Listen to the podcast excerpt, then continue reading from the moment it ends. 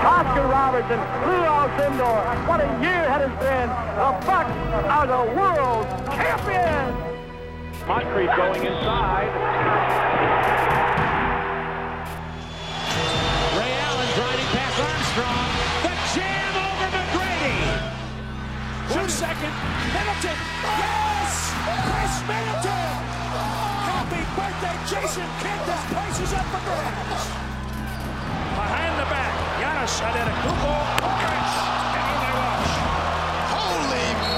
And in they rush. Holy moly! Dudley up top. Oh, Bennett's got a clean catch. Oh! Milwaukee wins it! Play basketball and win. And win? Yeah. How many games? 6. We're gonna win in 6. Hello and welcome to episode 303 of the Winning Six podcast. I'm your host, Adam McGee, and joining me as usual, it's my good friend, Jordan Tresky. Hello there, Jordan. Hello. We are coming to all of you later than planned. The original plan was to record this episode on Monday, and I don't need to explain it to you at this point, as all of you will know. All of a sudden, that seemed pretty trivial, and it didn't seem like quite the right time to come on and talk about, you know, the Bucks trip in Paris or what's going to happen with the All-Star game. Kobe's passing on Sunday shocked the entire basketball world and the entire world, really. Mm-hmm. And I think we're both included in that. We've both written about it, so we've probably shared our thoughts much more eloquently than we probably can in the flow of things now. But it would be remiss of us not to just spend a couple of minutes talking about this. What are your thoughts a few days later? I mean, it goes without saying, obviously, the event itself was a tragedy, but just on this idea of Kobe Bryant, the figure that he was, just how important he is to the NBA and to basketball globally being gone. How are you feeling on it these few days later, Jordan? It's certainly weird. 'Cause obviously, I mean, people of my age, I'm nearing on 28 years old. I can't really think of basketball without Kobe Bryant in it. He was honestly like one of the first kind of players that, like, since I was aware of basketball and the NBA and all this stuff, that he was kind of a person to, like, trace my origin story to the game, I would say.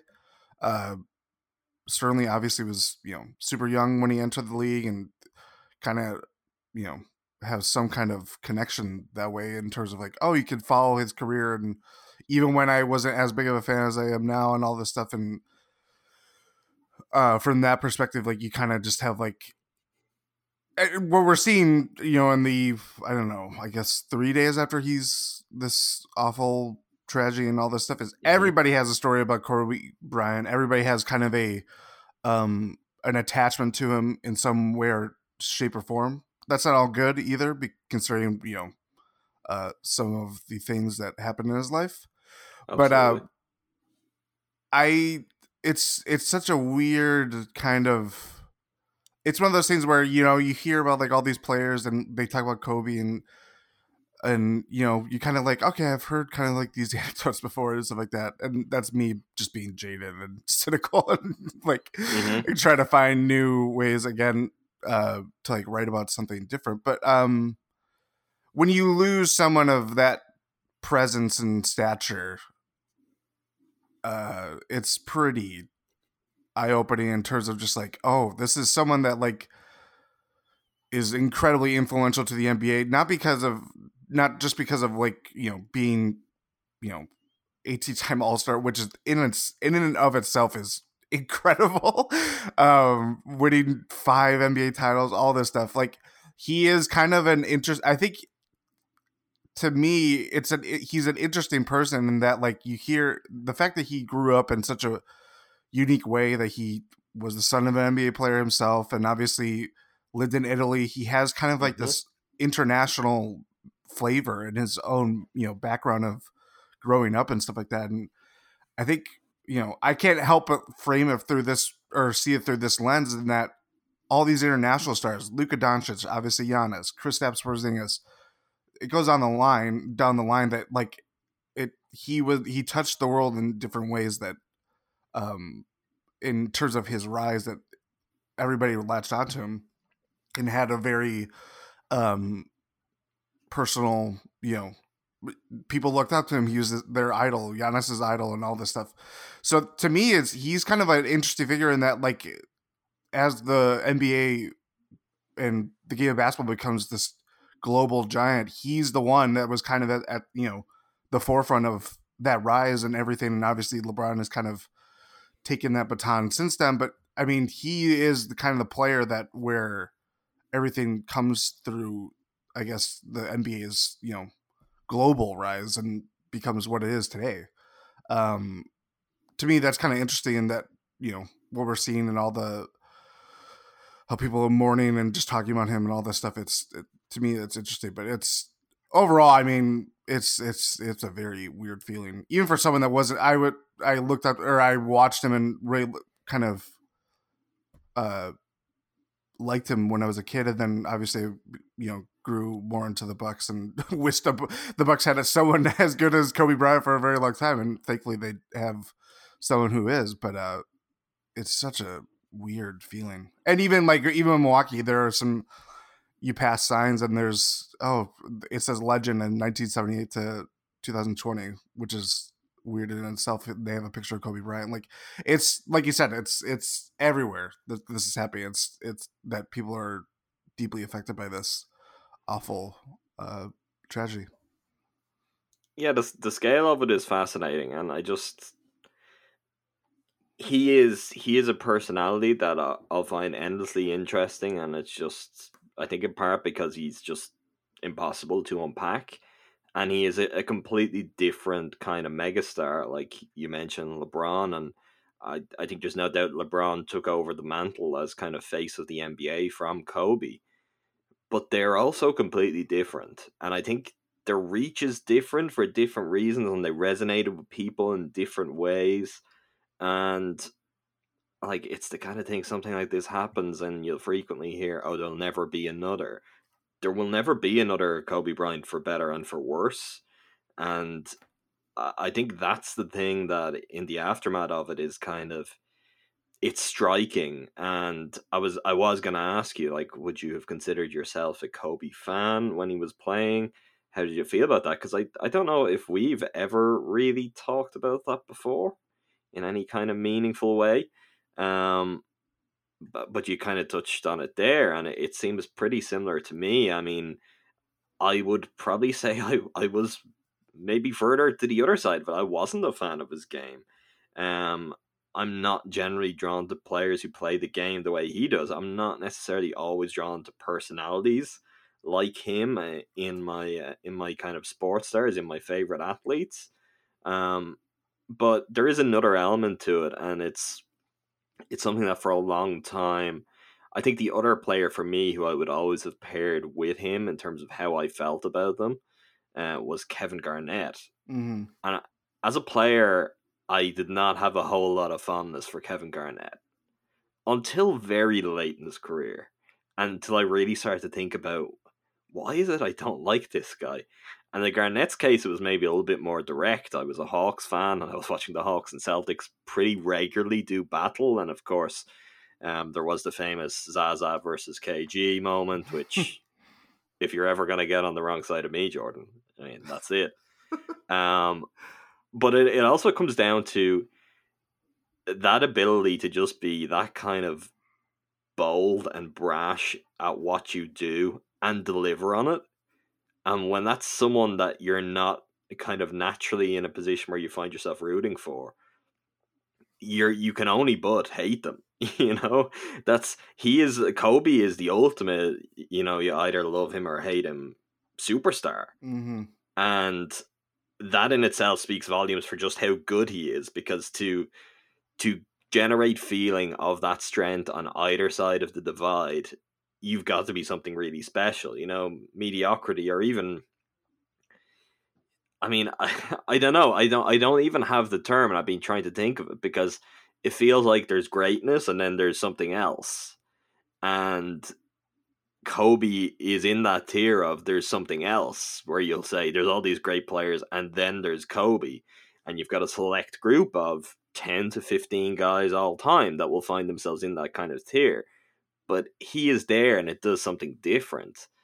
And look, just, I mean, as you've already alluded to, just an endlessly complicated figure. Mm-hmm. The way he carried himself on court, the way he treated his teammates. For some people, that endeared Kobe to them. Again, I wouldn't have been one of them. Tim Duncan was the kind of player I like. That may just say more about me.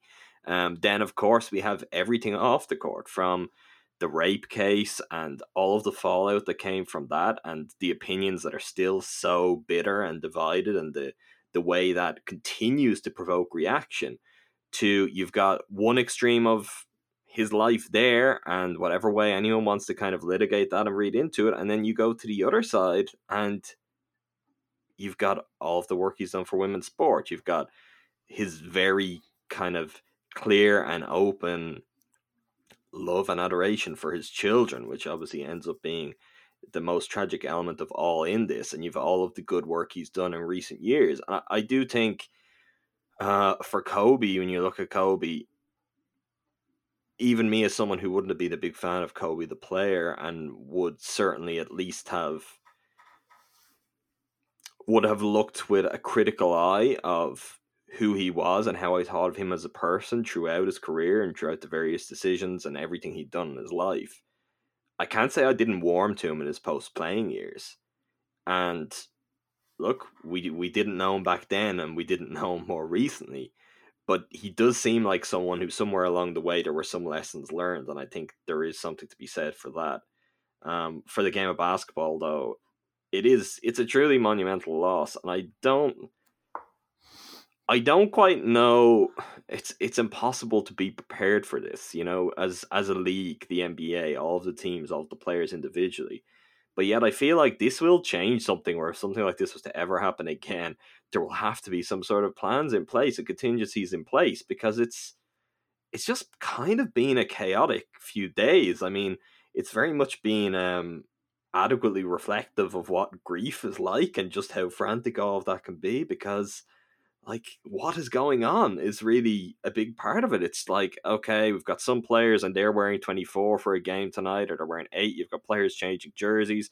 You've got games being played just after it with players openly weeping on the court. Then you've got games being postponed. You've got all these people saying, oh, we need to change the logo. We need to retire 24 all around the league. All of this kind of stuff. And you're just like, there's a lot of goodwill and there's a lot of good intention.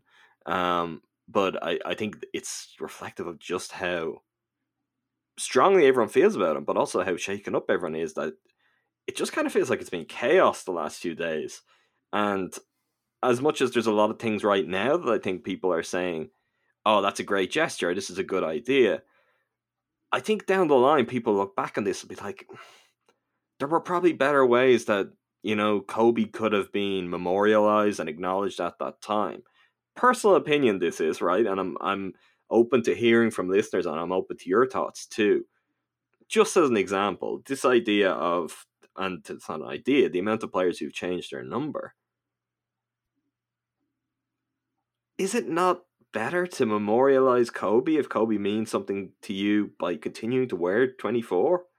Or continuing to wear 8, like that's the reason a lot of players wear it in the first place.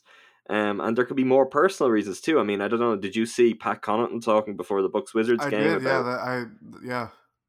I thought that was... I don't even want to make it about Pat Connaughton and what he said, but I thought that would be reflective of why a lot of players around the league were already wearing 24. And to me, there's part of that where it's like, let's all not just rush into something here, because... particularly for Kobe and the way Kobe thought about things, the best way to actually honor him and go out and memorialize him is with 24 on your back or 8 on your back and go and play a game. And there's so much of this that just feels strange to me. I don't know. Maybe they'll figure out exactly the right way to do it. To me, the obvious thing is, like, we're 2.5-3 weeks out from All-Star break. All-Star weekend should just be all Kobe Bryant. Like, you've got to team that weekend. It may be in Chicago and you may have whatever else going on, but it's not too late to kind of put a different spin on that. I don't know. I think it's very much understandable and reflective of the kind of just sheer wave of emotion and the shock of all of this. But I don't know. I think there's better ways that in the long term we could say, okay, that's how Kobe Bryant is honored. You know, rather than 20 years from now, no one wears 24 and it's, oh, it was Kobe Bryant's number, as opposed to a whole generation of players who were inspired by him and wear it, then go on to inspire another generation, and 24 is kind of this lauded number forever, much like 23 is true Jordan, true LeBron, as is now. Anyway, that's a bit of an aside. But yeah, I don't know. Have you got anything else to add on Kobe? I think, as I mentioned at the start, both of us have written about this, and probably in a way that's a little bit more together than what we've just done. But anything else you'd like to add? I don't know. That was a very good answer, but I just think it's... I don't know how... I agree with you. I think I don't want to say uncharted waters, but there just isn't kind of this... You have no... I mean, this is in all things death related, but you have no idea how to prepare for anything as sudden and final as someone dying the way that Kobe Bryant died and stuff like that. And I don't know, it kind of makes me, I think to me, like the thing that I keep kind of gravitating towards is just the kind of how I mean, I'm not alone in this, but you know, seeing how he was that last season, kind of the farewell tour and the farewell tours since then. And you kind of like, I know it's easy to joke about stuff like that. And I know like this came up when like the Heat were announcing that they're retiring Dwayne Wade's number over 3 days and all this stuff, like how kind of easily absurd and ridiculous things like this can be. And I know we talked about this at the All-Star game last year, and like, you know, Dirk and Dwayne Wade kind of getting in as these kind of like honorary captains / you know, sage, thank you for your service kind of thing. But like, to me, like it kind of puts in perspective, like those are needed for everyone to kind of say, even like it's, we're people that I'm, this is, Wisconsin. I think you're right on this. This is a conversation we actually have had in a different way before. And I think it applies here. And that is, we talked about for quite a long time, I guess most notably with Sidney Moncrief, about being in the Hall of Fame. Yep. And that the Hall of Fame is pretty ridiculous. That's not news. People know that. But that the idea is that it's so often, you know, it ends up being really late in someone's life, or much later than it should be, or sometimes it's done reactively because someone's unwell, or in the worst possible cases because someone has passed. And this is a great example where that is a moment. And even say, for example, Shaq, when he was speaking on TNT on Wednesday night, he mentioned, you know, he's not going to have that moment. No one's going to have that moment with Kobe at his Hall of Fame enshrinement, where it's like, this is it. And we can reflect on that. Like, that's just one example, but that's a great example of like, why does anyone have to wait any length of time? Like, the day Kobe Bryant stepped off that court, particularly with how he did it, he was a Hall of Famer. You know, yeah. So the next year you should be in. Now, this is the most tragic circumstances and it's gone the wrong way. But I think it does speak to something we talked about before. And your general point here is, you know, the league and franchises individually, you know, celebrate your players, celebrate the personalities that have meant so much to your fans and kind of defined a generation of basketball in a city or in the entire league while they're there, you know, make sure you do this and also do it when they're finished playing. I mean, we've talked about this in terms of, you know, honoring past teams and past players before. There's a really awful thing about all of this where it just happens and then there's the outpouring. And of course, that's the always the way it works. It works that way in life generally. But this seems like one of these areas where the parties involved probably can't do more along the way. You know, you can do more and really make more of it while it's happened. And I think you, like you mentioned, the from Kobe and then what we've seen with D Wade, I think there is some progression there. Like, you're right, for as much as it seems just completely absurd and it's easy to joke about, I think Kobe did in some ways pave the way for players to get a little bit more of that kind of fanfare and be kind of honored and memorialized, not just within their own lifetime, but within their own playing careers if they so wish. Mm-hmm. Now, that's not for everyone. Dirk, for example, did all that he could to try and bat that away. It happened all the same, which was its own kind of just weirdness. Adam Silver practically retired Dirk Nowitzki with those comments. And yeah, let's not forget that Dirk had not announced he was retiring, and everyone else retired Dirk. He said something about like the way he walks up and down the floor. See, this is how like we can easily turn this into like, okay, this is absurd and like how things can happen. But like it's true. Like even like when you think about like LeBron's last year in Cleveland. And again, he hasn't retired at all, but like everybody kind of knew, like, oh yeah, this kind of feels like the last season. It progressively went towards that way, and you know they get literally the teeth kicked out of them by the Warriors in the finals. It wasn't even a competitive series, but there was just kind of this sense of appreciation and gratitude. I would say in terms of his last act in Cleveland, maybe not. I could be wrong. There is, but also, I mean, and obviously that's a complicated case and a really extreme case in terms of the high of what was achieved then as well. But like, there's a lot of other stuff that goes on around this, and a lot of it is just nonsense. And we get overly involved and overly attached and overly emotional about what, at the end of the day, is a game. And we forget the kind of things that actually bring great joy and are the reasons we watch in the first place. Mm-hmm. And look, this is relevant to us because if everything went wrong, this is a conversation we could be having 2 years from now, right? So in LeBron's case, what LeBron did for Cleveland, what LeBron did for the Cavs, like, really, it doesn't matter if he decides to leave and take his life elsewhere and do something else. I mean, he shouldn't just be celebrated once. He should be celebrated like in a colossal way every time he steps foot in that arena, because, you know, he is the chosen one. He ultimately delivered, and he gave those fans something that they can hold on to forever. I mean, to me, there is just an element of this where Kobe never had this complication because he was a one team player, but you just, it's an example of all of the pettiness that can get involved along the way. That something like this happens then, and you get some perspective, and you're like, what's that about? Like, you know, it's rather than, oh, that person has decided to move somewhere else and take their life elsewhere for, you know, decisions that are theirs and theirs alone and related to their career. Why don't people always remember, you know, what someone brought them? And I think that is one nice thing about the Kobe situation is, you just have, like, there is no ambiguity in that, because you have Laker fans, and he is universally loved, and he always has been.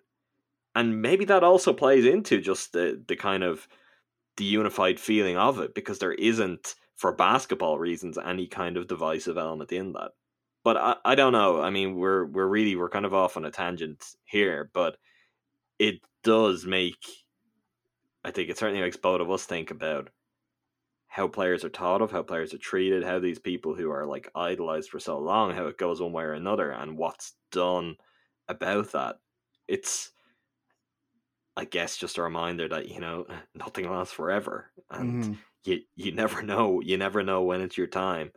And we saw firsthand, you know, with Marques Johnson, and everybody's begging the Bucks to retire his number, and you know, thankfully nothing grave happened, and we just saw like how amazing, and no one thought of the game, and that the fact that the Bucks played the Cavaliers and beat them, if I remember correctly, it wasn't a great game, but like people remember what, you know, Marques Johnson and what that day meant to him in terms of his number being retired by the, you know, by the Bucks and stuff like that. Like it, you know, it won't be taken for granted. Basically, and when stuff like that happens, Yeah. Who was it that last year, maybe it was the year before, got inducted to the Hall of Fame, having recently passed? Because we did have this conversation at the time. As an executive, I don't know. It'll come back to me later. But I mean, we had that conversation at that time, and I mean, look, it's great that Marcus got his number 8 retired. Let's hope he gets into the Hall of Fame, though, and it's the kind of situation. I really think in light of this happening to Kobe, that needs to be revisited in terms of why is there any waiting period? Because the players who are obvious Hall of Famers are going to get in first time. They're going to get in straight away. And the players who may make it in and it's borderline, they're going to have to wait and go through the cycle multiple times and see how their legacy ultimately holds up and the narrative plays out for what their contribution to the game was. So I just don't get the benefit of that. It is a pretty sad thing, and obviously it's going to be really sad when those inductions come around, particularly with the class of players that are going to be there, and you're talking about just absolute heavyweights of their generation, and yet there's going to be one person missing, and that's going to be pretty crushing all over again. But look, really tragic years, really sad few days. Our thoughts are obviously with the Bryant family, with all Kobe supporters all around the world, but also with the families of the other victims in the crash. Okay, Jordan. Moving back over to our usual pattern, our usual beat, the Milwaukee Bucks. Since we last podcasted, the Bucks have not quite been around the world and back, but they've gone some way towards it. They successfully navigated their trip to Paris. Looked to have a lot of fun in the process, which is very good. And they are now back stateside, and they have a win under their belt, and a pretty notable win at that. Not for the opponent, but for everything else. I mean, everything that wasn't the Wizards on the night. The fact that they scored 151 points without Giannis. The fact that Khris Middleton had 51, 10, and 6, with the 51 being a career high. Eric Bledsoe had a season high of 34 to go with 10 assists and 6 rebounds. Sometimes when Giannis doesn't play, it can be a bit like, really? Okay. This was not one of those times. This game was really something. I gotta disagree. There have been games where Giannis. I'm not saying that it's not made interesting. I mean, we've had crazy Ersan games this year. But I actually meant to look this up last night even, but I do feel like Bledsoe's numbers when Giannis is out are really good. Maybe I'm misled on that, but that's the feeling that I have. That's what my gut is telling me. It feels that way. But sorry, I cut across you. But well, no, I mean, you kind of hit on the head that like interesting doesn't necessarily mean good basketball always, but like sure. I mean, when you're playing against the Wizards who like to play fast, don't really like to play defense. Like it's going to be like a fun game. Like I was kind of in terms of that, it's kind of like you just kick up your feet and just watch what happens and not kind of get too bought into it. But it's hard not to when Khris Middleton has not just a 50-point game, but I mean he did it on 26 shots. We talked about it when last week, right? Anyway. I don't know if you tell me what it was, I can tell you. No, I was just talking about like All-Star and you know just his case and yeah, if it was not last week, it was the one before. And just the way he's kind of played this year, and I think there's obviously a confidence when you drop 51 points. I just think this is I said it before, but it's easily the best I've seen Khris Middleton. There is kind of just this, I don't know how to describe it. It's not just consistency and confidence, but it's just kind of this. He's a completely different level. He's a different player. Yeah. He's the same player, but he can do more of everything more efficiently, and you just don't notice it in the same way, in part because of what Giannis does on most nights. I wrote about this today. You probably haven't had a chance to see it yet. Probably no one has had a chance to read it. Maybe by the time this goes up. Like, the thing that with Middleton, I think we've got to start realizing, rather than doing the, he's so underrated, why is he underrated? And then the, oh, he's, you know, he's actually, people say he's underrated so often that he's adequately rated or he's overrated. Like, we've gone through this cycle now for 6 years, like, over and over again. And the only way that can happen over and over again is if he keeps continuing to get better. So that he's continually outgrowing kind of one level of what he's perceived to be, so that he moves up to the next tier and you're like, he's underrated. People don't realize this is how good he is, and people don't realize this is how good he is. And that to me is just what keeps happening, where now it's at the point, it's like, is he adequately rated among stars, among first options around the league, among some of the league's very best players? And like, we'll get to the mailbag later, and there will be quibblers, or there'll be one quibbler. But I don't know at this point how anyone is doubting Khris Middleton as a player. I mean, I can still see why you might say, oh, well, the Bucks would be better if they had a Kawhi Leonard or a Paul George. Basically saying, if you had another true first option that on a great team could be a first option. Sure, that's the dream. But what Khris Middleton has become is beyond my wildest dreams as someone who has long been a Middleton fan and believer. Like, this just didn't seem possible. And consider this, well, the article I've already written and posted, but this, if you haven't read that yet, this is the beginning of my new cause. One of them. I always have multiple at once. We're talking about All-Star Jordan, right? We'll be talking about All-Star shortly. Forget about All-Star. Khris Middleton is an All-Star. The real question, and the real thing that people should be talking about, is whether Khris Middleton is All-NBA this year. And that's the kind of thing that is jarring to think about, and I think it's probably going to sound jarring to a lot of people, because All-NBA is just an entirely different class. It's literally the top 15 players. Top 15 players, and I mean, we're talking top 9 front court players, if even top 6. Is center still an official designation for All NBA? I feel like it might. No, because yes, it is, because that's the everybody's been talking about that in terms of, well, you don't have this for All Star voting. Why do you have it for All NBA purposes, kind of thing? Well, what I'll say is, if you look at the numbers, you look at the players who've made All NBA in recent years and who could be considered his rivals. Khris Middleton is right there. Now, I'm not saying he's going to make it, definitely. I'm not saying he's a first team or second team. Look, being realistic, you're talking third team. And if you're making All-NBA third team, that's not like, you're not settling for something. That's an incredible honor. But we're talking about a player who's averaging 26 and 4 on 50, 40, 90 splits right now in under 30 minutes per game. So he's at like 25, 7 and 5-ish per 36. Absolutely absurd. Absurd with the efficiency he's posting from across the floor. And on potentially, what could be the third team to win 70 games in an NBA season. He's the second best player. He's doing that. I think we've reached a point where we can't overlook his contributions generally to what the Bucks are doing. Giannis is going to take our bread away and grab all the headlines most nights, but if Khris Middleton just wasn't there at all, is the team worse?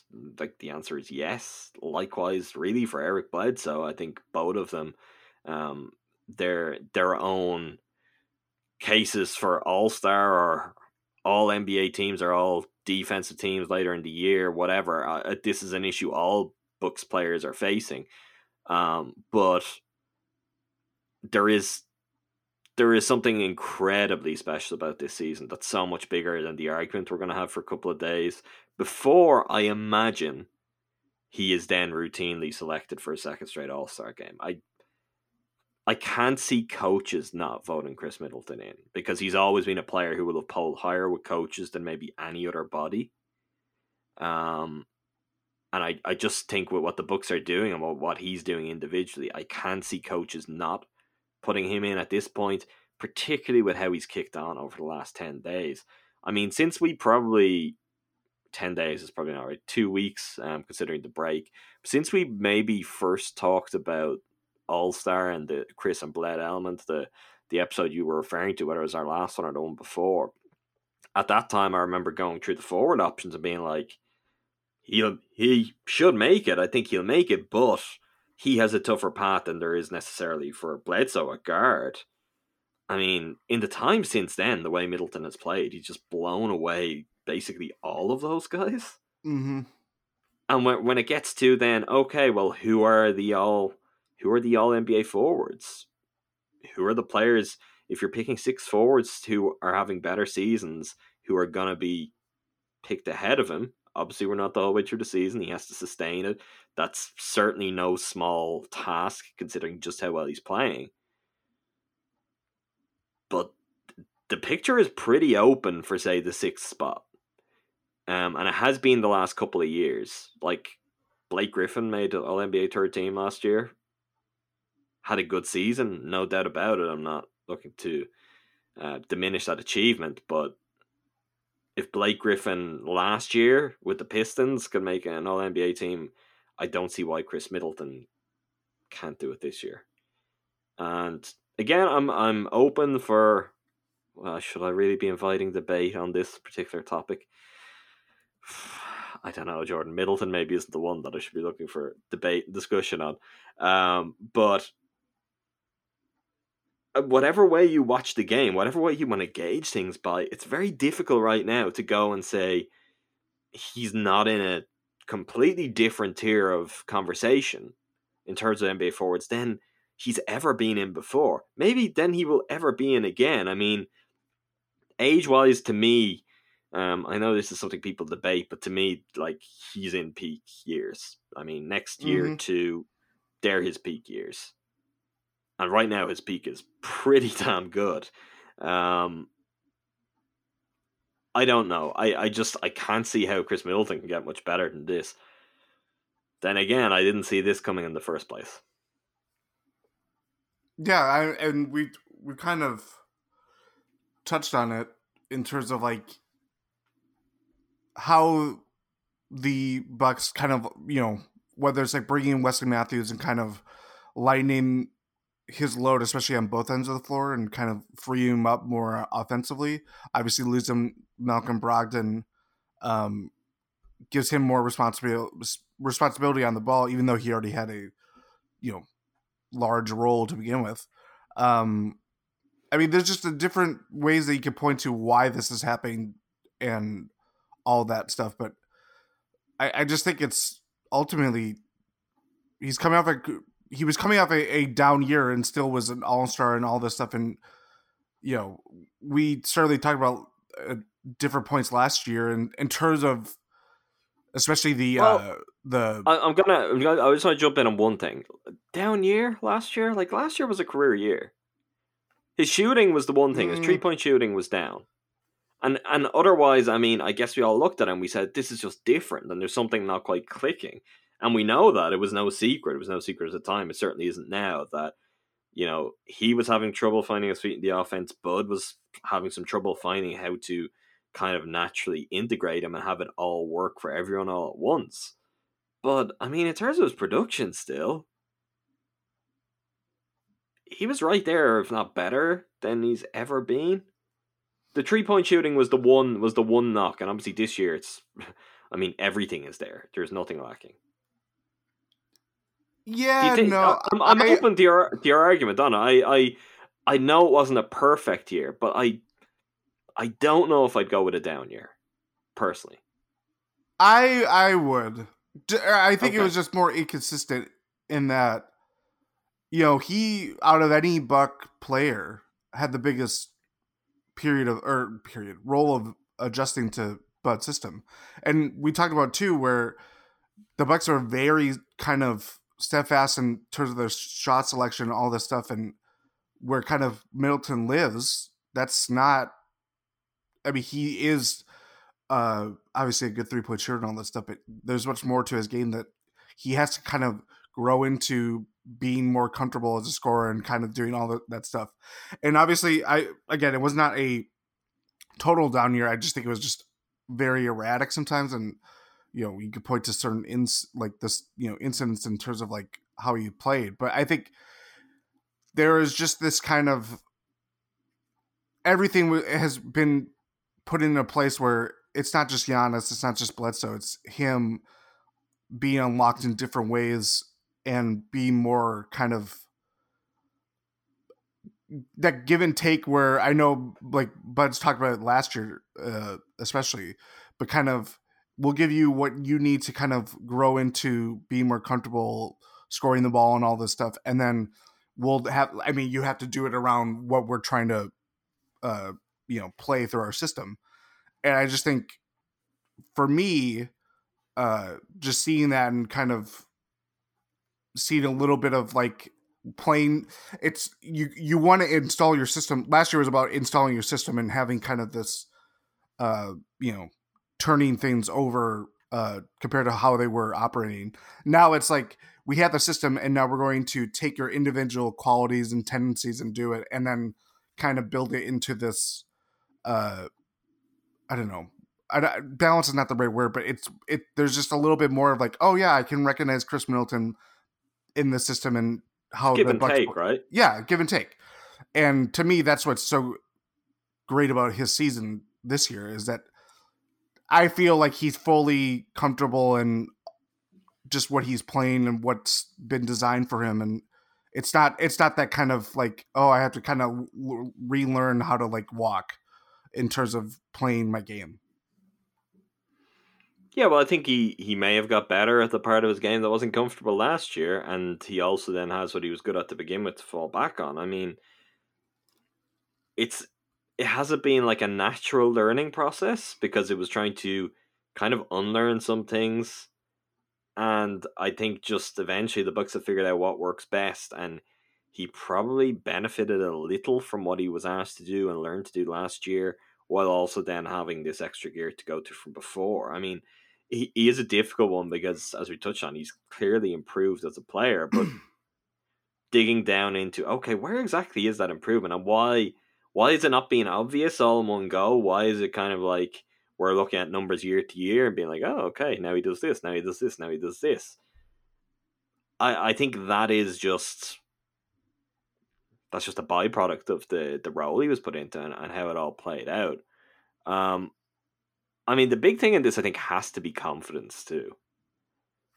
And that has to be the combination of last year finally making an all-star team and then the Team USA experience, as poorly as that ended up for, but that in itself is kind of a, you use that as to like motivate yourself in terms of bouncing back from that. Obviously, Giannis has done that with Greece. He's not the only one. There is also, though, and we talked about it at the time, I mean, there's a strong track record of guys following up international summers with career years. Like that's not something that, for all we talk about the toll of it, I would guess if you were to really dive in, the toll shows up 2 years down the line, particularly if you're a team that's playing deep into the playoffs every year, or 3 years down the line, rather than in the moment. What can often happen is the follow-up to that. I mean, you come into a season, you're really sharp, you're kind of sharper than a lot of the competition, and you find a rhythm and you stick with it. And probably considering just how much of a slow starter, an infamously slow starter in particular, it is. It's no coincidence that we get to this point before the All-Star break, and we're like, look at how well he's played, because Khris traditionally has been a post-All-Star break player. Yep. So the World Cup has very likely played a part in that too. The All-Star part of this, though, to kind of transition over into that element of the conversation. Do you think there's any way he misses? Is it even remotely possible? No.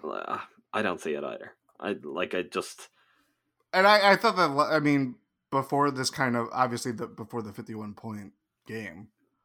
I don't know if, like, when the votes have to be in.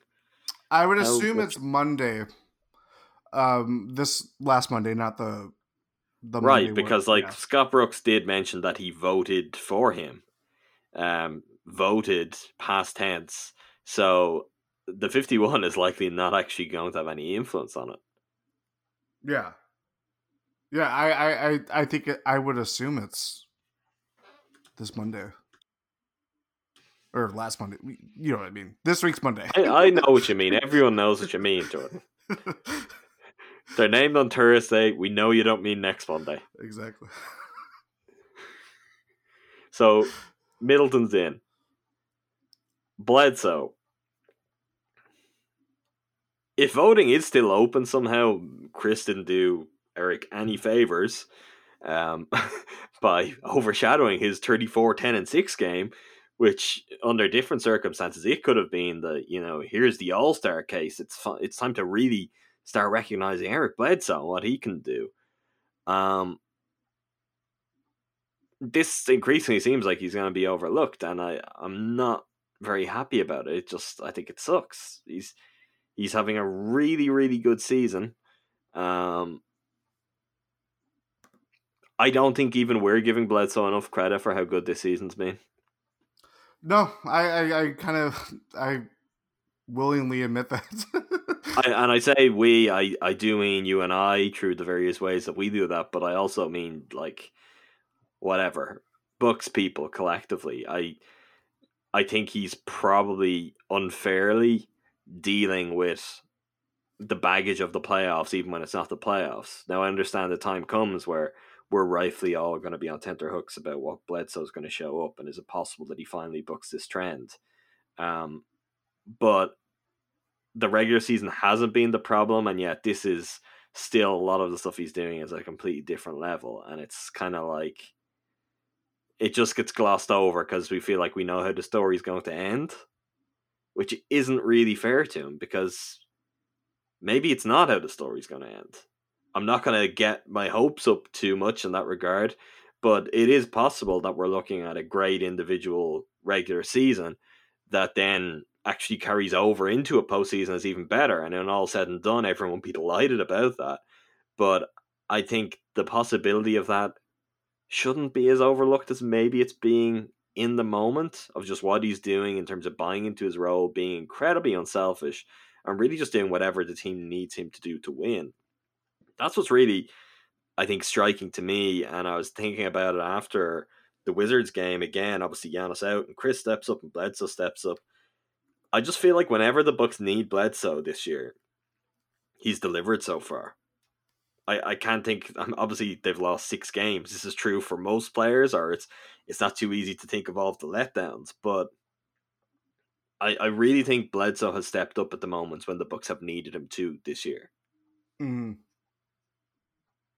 Yeah, I will admit, I think everybody has this level of skepticism with anything that Bledsoe does during the regular season, and it's not just Bledsoe. I mean, outside of Milwaukee and Bucks fans in general, there's a healthy skepticism towards the Bucks, and Bledsoe's kind of the prime figure for that. That's not real, though.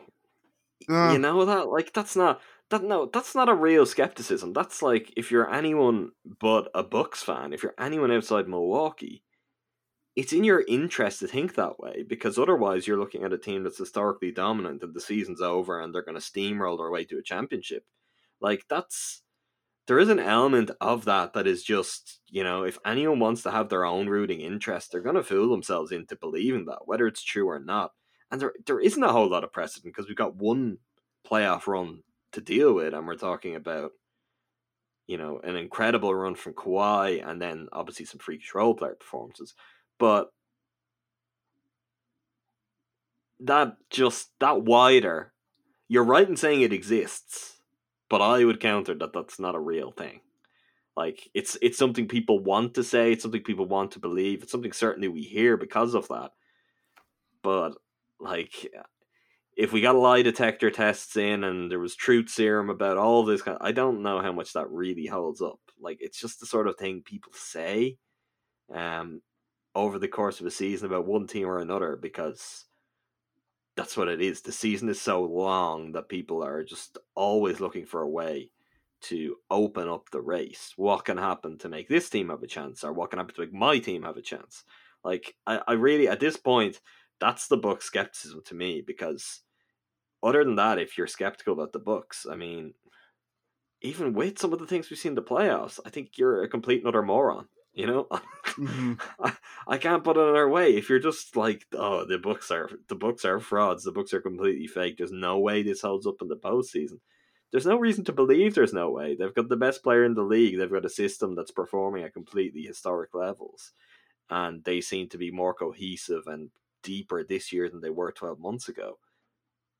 Like, there's no reason to believe that team can't just go and win at all. So anyone who's taking that tack, sure, the Bledsoe part of it may have some validity, but the wider thing, call me deeply skeptical of that. Deeply skeptical of the skepticism. Exactly. It's like wearing a hat on a hat. Anyway. Except this is a hat you should wear on a hat. If you're a Bucks fan, I recommend this hat and a hat. Sorry, Jordan. Oh, I've lost my point. Basically, Eric Bledsoe, he's doing great. We'll worry about the playoffs later. I think that's the right attitude. Yeah. I just wonder how close he's going to get. And I wonder... I'm not expecting him right now to be named a reserve on Thursday night. But I wonder where he has to be in coaches voting, or how all of that has to play out for him to be kind of near the top of the queue for kind of injured reserves, if that comes into play, if Adam Silver's forced to pick players. Historically, the commissioner does tend to look favorably on team with the best record. But I think Bledsoe... I'm talking purely about injured all-star reserves here, nothing else. I think Bledsoe would need to be pretty close from the coaches, and I just don't know if that's going to happen. Maybe it will. Maybe we'll be surprised. Maybe again, this is a different voting body, but it often proves to be not quite as different as we'd like to think. If there's a group that, you know, is going to more heavily weigh what a player offers on a defensive end into an all-star case, this should be that group. Historically, not necessarily how it translates, but it will be interesting to see how that one plays out. I mean, the one thing with this is Middleton and Bledsoe certainly suffer from not really having any kind of wider reaching popularity. And also from being Giannis' teammate, because... Yeah, that's the thing, ultimately. Let's be honest, if Giannis wasn't here and the Bucks are a really good team and Bledsoe and Middleton were the two best players, people like us would be relentlessly campaigning for them to make the team, and Bucks fans would all be voting for them, and they'd have a much better chance of making it. I mean, it's something that I have thought about a little bit over the last two seasons now, but if you'll be able to attest to this too. If we think back to Giannis' first year, I mean, like, we as individuals and the site we run, Behind the Book Pass, were like relentlessly campaigning for Giannis. Mm-hmm. Anytime Giannis did anything, we were posting video of it on Twitter with hashtag NBA vote and his name, like, to rack up as many votes as we could, because, you know, the Bucks had the long all-star drought and he was up and coming, and the Bucks weren't the team they are now. And in the last, certainly this year, I can say with 100%, I have done nothing for any player's all-star case. I didn't vote for any player once through any form, through the online voting, like on the NBA website, through any sort of social media voting. I have not voted for any player this year. Maybe that's wrong with me. Maybe I should have been rallying around Middleton and Bledsoe. And if I did that and you did that and enough Bucks fans did that, the story becomes different. Maybe they inch their way up that leaderboard and they're at least somewhere visible where it starts to matter. But that definitely hurts them, the fact that they have the megastar above them on the team, going to take a lot of the casual fans of the team's votes, and also votes from outside of that, votes from people who might watch the Bucks occasionally, support a different team. The international vote, obviously, all belongs to Giannis. I don't know. That's a tricky one. But then I think part of that, there's also a wider complacency among all of us now that, you know, well, the Bucks are guaranteed one All-Star and he's going to be the captain every year. So, I mean, why put all this work into it? I think that's certainly been the approach you and I have taken. Mm-hmm. Okay. Anything else, or we move into the mailbag? I think that's it. Dante for the Rising Stars. Actually, for the celebrity game. Let's do that. Do you think Dante will make it?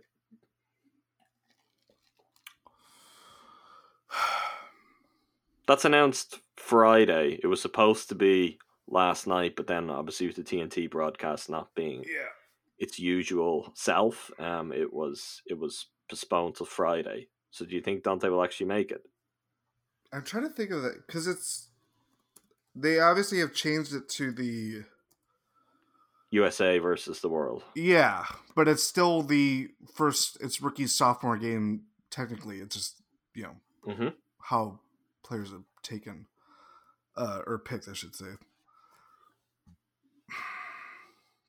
I think he does. Because if you really think about it, I mean, it's, you know, Luka, Trey Young, Jaron Jackson. Well, Luka doesn't matter to him. Luka's the other side of this. Well, you're still picking the, I don't know. They've got to have even numbers. That's right. Yeah. Now, I don't know, because maybe the year comes along where this is just not workable.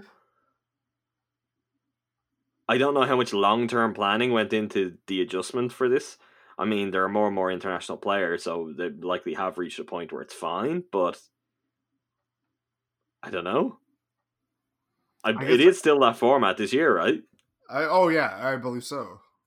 I mean, if that's the case, he only has the US players to worry about, and that's the number of spots that he's vying for. I don't know. I mean,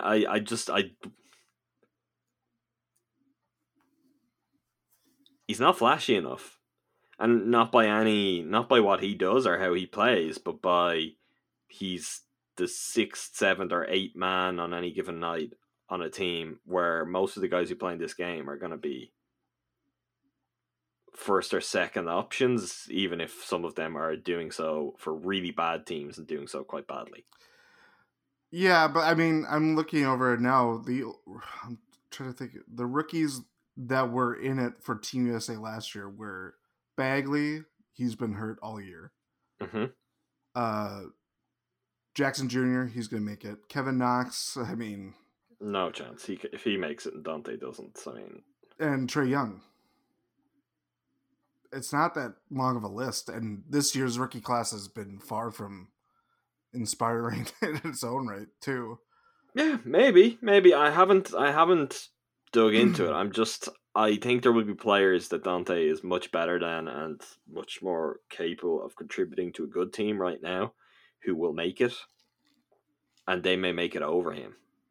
Like, I mean, someone like, I don't have a problem with Ja Morant making it. Ja Morant should make it. That's a given. He will make it. But RJ Barrett, someone like that. Team World, the artist formerly known as Maple Mamba. Yep, that's true. He would be Team World. He was the person who came to mind though, as, you know, player who, like, is he good? Is he terrible? He's on the Knicks. Who cares? Who knows? But people know who he is, and he gets to play minutes. Does Tyler Hero take Dante's spot? I know that I'm just picking white dude for white dude. Well, Tyler Hero absolutely makes it. Oh yeah, I mean, he's actually been good. That's the thing. Yeah, I don't know. We'll see what happens to that. It would be great. I mean, Brogdon, the Bucks' last participant in that game. I say that as if that's surprising without giving a second's thought to, you know, what the Bucks have been doing with draft picks, the ones that either they trade away or use in recent years. Hey, Jabari was in it too. I mean, that's before Brogdon, but... That's true. Jabari? You sure? Yeah, because it was after his second year. I remember it. Yep. I remember live tweeting it now that you mention it. Brogdon was in for both of his years, but he might have been replaced by that time. I can't remember because of his injury. Yeah, I don't know. I can't remember either, but he's definitely the last player they had to get there. Okay. Any chance that we're going to get to see Pat dunk at All-Star Weekend? It's a good story, but I doubt it. They'll need a lot of no's to, pick up the phone and call Pat, I think. Yeah. He may deliver a better dunk contest than a lot of the players to the call will, but I just don't think they're going to, showcase events. They either want young rookie that it can be, you don't know this person yet because they're a rookie, but you're going to know who they are after this, or household name. I don't know. I honestly, it's the one I don't even get anymore. It's hard to pick otherwise. I mean, Bled should probably be in the skills challenge, but if he's not an all-star, he's completely within his rights to just say no to that and go on vacation, and he probably should. But I think that would make a lot of sense, and he'd be pretty deserving of that. I mean, we're not talking preference here, because my personal preference would be for Dragan Bender to be in the skills challenge. I mean, that's really what the people want to see. 3-point contest.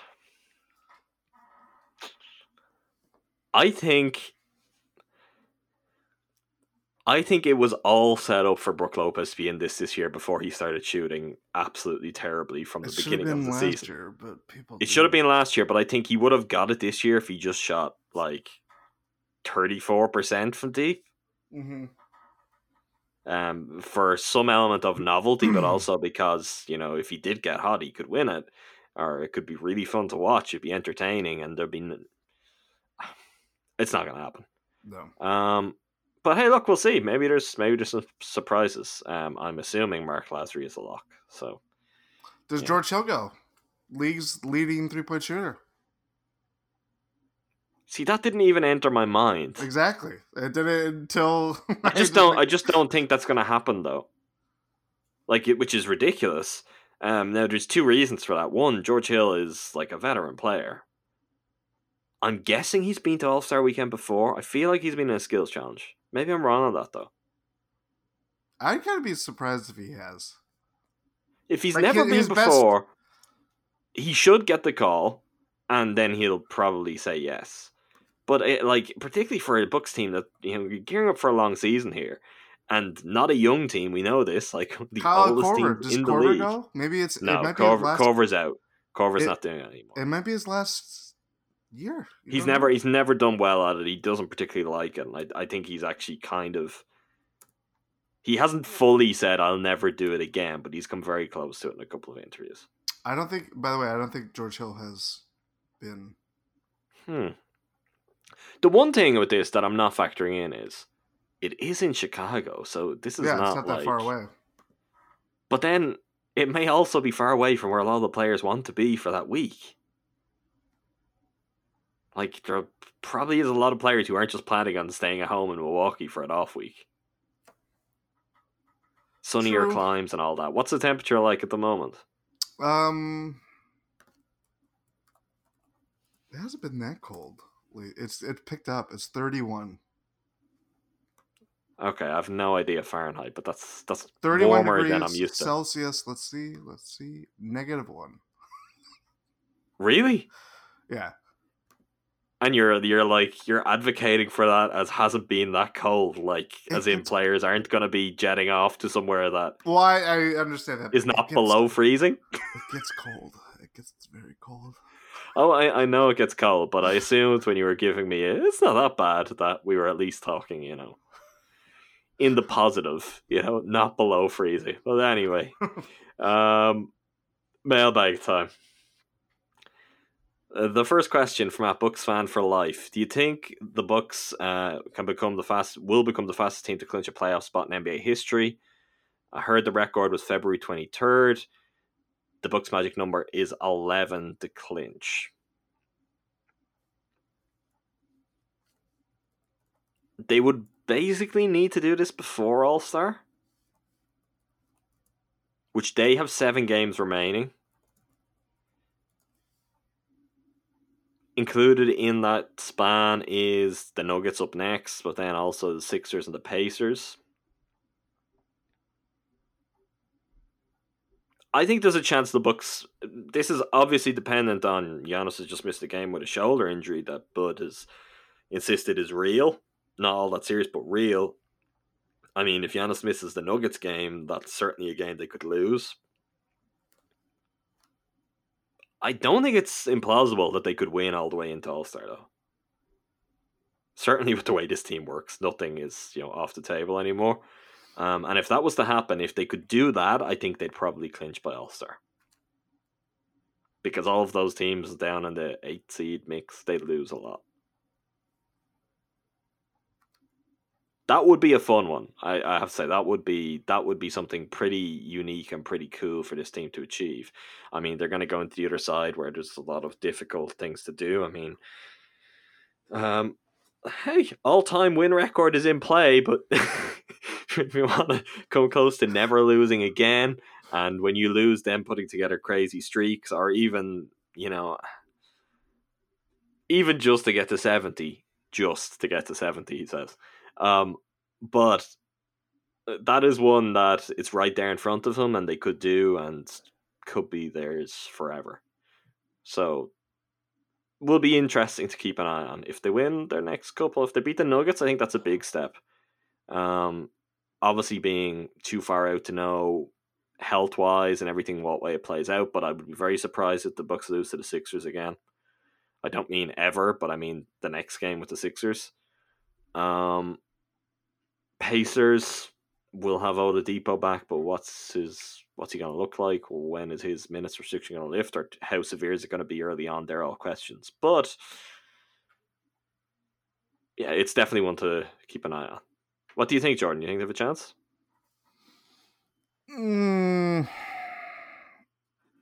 I think they drop a game at some point. Dropping one game wouldn't necessarily. It's true. Let me pull up the schedule. They got Nuggets. Nuggets. Yeah, it's not. It's the. I'm trying to think. If February 23rd, when do we come back? They come back. They actually play on the 20th and the 22nd. Yeah. They play the Sixers again on the 22nd. So they played the Sixers twice before that record comes up. Embiid just came back last night, correct? Correct, and was saying his finger doesn't quite feel right. It's annoying him, but he's fine.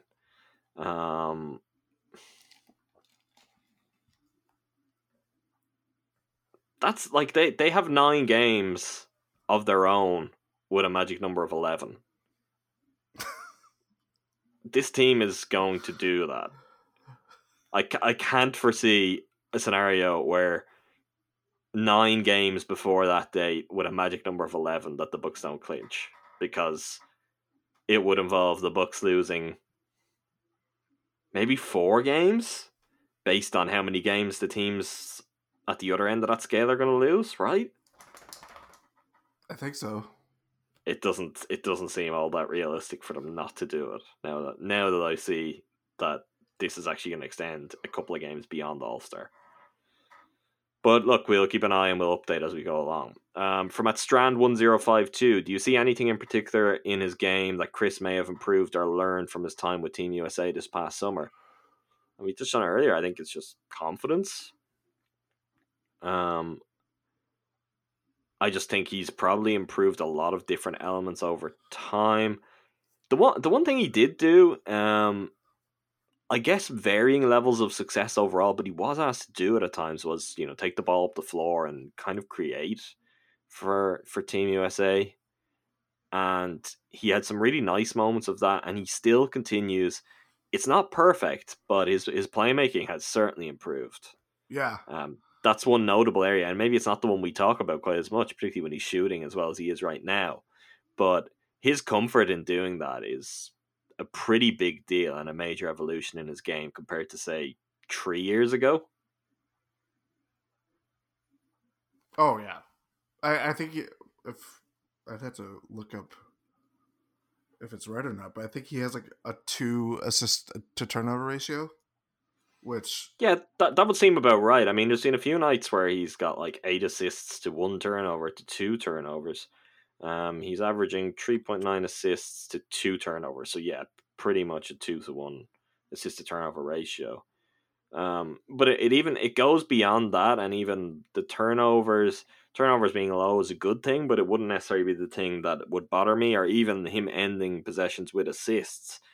Just his ability to look really comfortable initiating and to get the team into a rhythm and a flow. It may not be him that makes the decisive pass or the decisive shot in the play, but just in being able to kind of set the table, I don't think that was something he could do remotely close to how he does it now a couple of years ago. Mm-hmm. I would guess that would have been a key focus for him in terms of his daily vitamins since Bud and the staff have come in. And that's probably something that deserves a lot of credit in that too. But I think the biggest thing, if we're to talk about what the Team USA give him, it's got to be confidence. It's got to be wearing his national team jersey, following on from a season where he got his first All-Star appearance, then he gets a mega contract in the summer to stay where he has been for a number of years, clearly very happy. He obviously in his personal life has recently had his first child. I mean, everything is just kind of seems from the outside to be perfectly in sync for him and should lead to a happy and confident Khris Middleton, and we may be seeing the benefits of that on the court. Agreed. From a Wesley Bill, does this team even have to make a move for a guy like Bogdanović? It seems like they're set to me. I mean, we've been on the record on this one for quite a while now, at least a month. No, there's no reason to do anything here. I mean, the thing, and I think there's another question coming up. Actually, next question, we'll bring up another name. You know what? I'll ask the question, and then we'll answer the two collectively kind of on this subject. So the next one is from a Kevin K 850-87973, and it is trade DJ, Ersan, Bender, plus the indie pick for Marcus Morris. Who says no? Bucks need more than just spot-up shooters, plus he can guard athletic wings. First of all, no. I say no. Jordan and I say no to begin with, which is not a good sign. That's an insane trade to me. Absolutely insane. I don't know what Marcus Morris is or what people think Marcus Morris is for a deal like that. To not only move on from Ersan, who's been really good this season for the Bucks, like really good, really useful, to also say, okay, we're moving on from DJ, to move on from Bender, that important cheap contract that you don't have a lot of, and a player who's young and developable, and to put in the Pacers pick. Like, it makes no sense. It makes no sense. That's the kind of move desperate teams like the Philadelphia 76ers will be making in the next few weeks. Right, Jordan? Everything in for now. Agreed. But I just think generally, if we want to talk about Bogdan Bogdanović, we want to talk about Marcus Morris, Covington. Like, let's be serious about this. If the Bucks don't win a title, who in June, who that's like in their right mind and watches basketball, is going to be like, this all went wrong because we didn't get Bogdanović?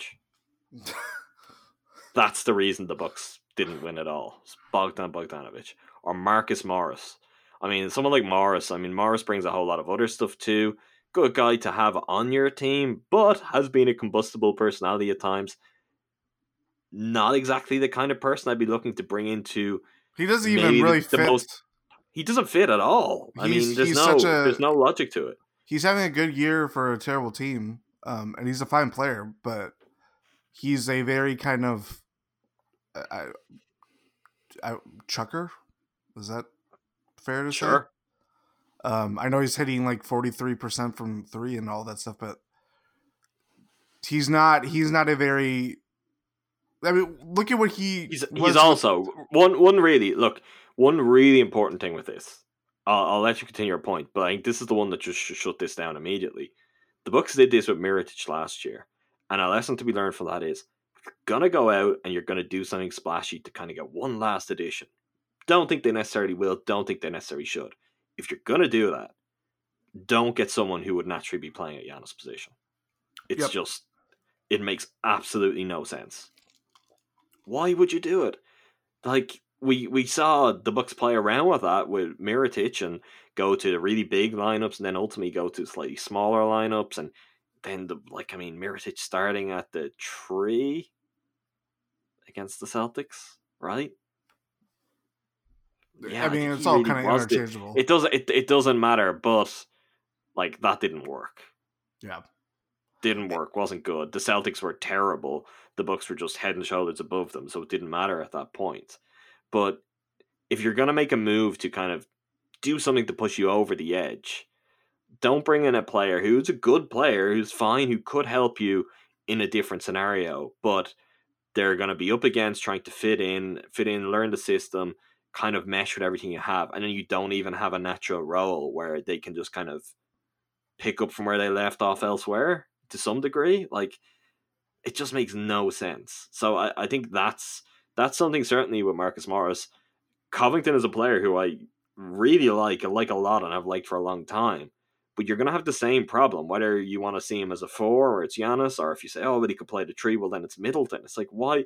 How is that a move that's going to get you over the edge?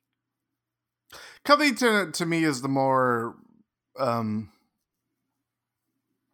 feasible fit because he 100% in terms of his style of play. Yeah, but again, when we're talking about trades and stuff like this, these guys are gonna bid.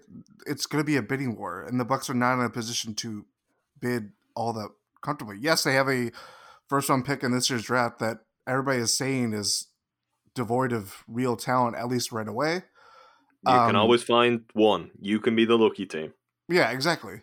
And this is how trade deadline is. We've heard all these anecdotes where teams think that they're going to get it, and there's another team that comes out of nowhere and just offers up 4 second-round picks. Again, that's not a shot at the Bucks because we talked about the Mirotić deal, but mm-hmm. They just don't. They don't have. I don't. Outside of the Pacers pick, I am searching far and wide to see why teams would covet a restricted free agent like Sterling Brown, who can't crack the Bucks rotation, DJ Wilson, who has 1 year left on his rookie contract and again doesn't play. Dragan Bender. I think they're the most. Those two you've just named are the most reasonable trades the Bucks could make. If you were saying to me, the Bucks are going to make a trade, predict what it is, my prediction would be that they will find a team who likes enough of DJ Wilson or Sterling Brown and has a need that maybe they'll part with a second-round pick. And the Bucks have just said, look, we're not really in this game anymore. We're not interested in it. We'll happily take a second-round pick rather than dealing with it another way, open up a roster spot for the buyout market and kind of be about our business with an extra asset for the future. That to me is... if the Bucks are to make a trade, that's what it will be. It will be moving on from DJ or Sterling for a second-round pick, and that's being optimistic, thinking you're going to find a team who's going to do that in all likelihood. Yeah, and in Sterling's case, why, they can't use maybe there is a team.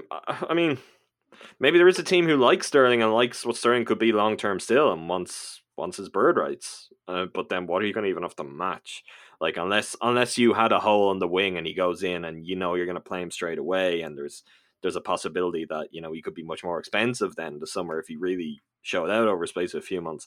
I don't know. That's all kind of beside the point. But to me, when I'm thinking of what trades, I'd be lying if I said this has happened before in the years that we've been covering the Bucks, but I'm not scouring for the players that they could trade for because I just don't think there are a whole lot of them between them not having anything to offer for the players who would be worth trading for.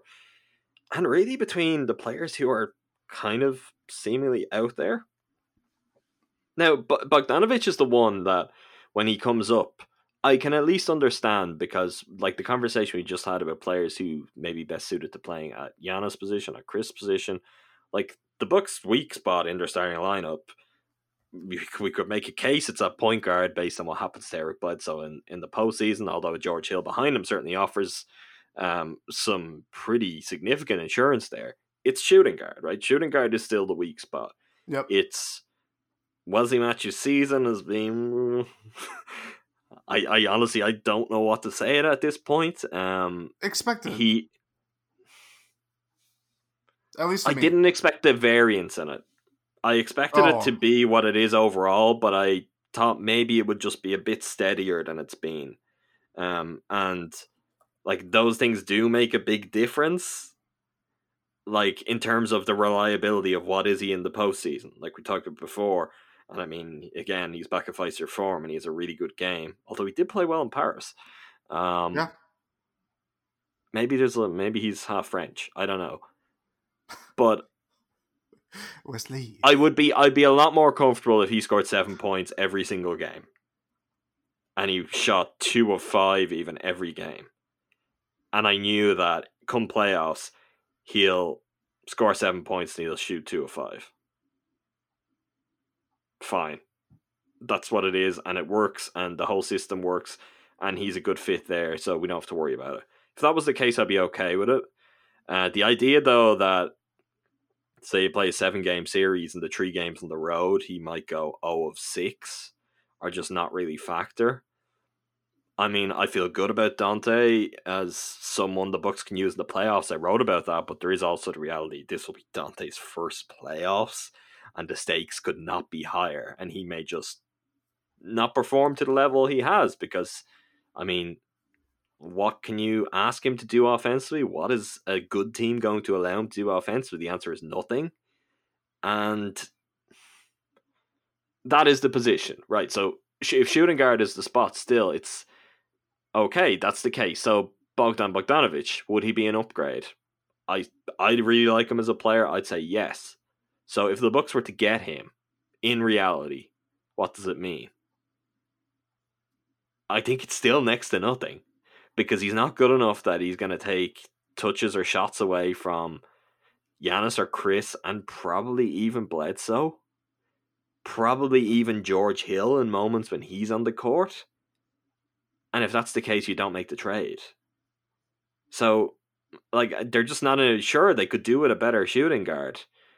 They could do with Bradley Beal. Great. If they could get Bradley Beal for nothing, should they do that? Sure.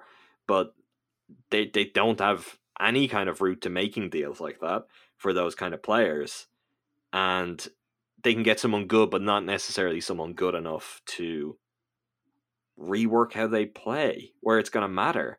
And I mean, even in that particular case, it would probably end up being, oh, nice player, we can't get excited about it, but a net loss, because what can Wes do consistently?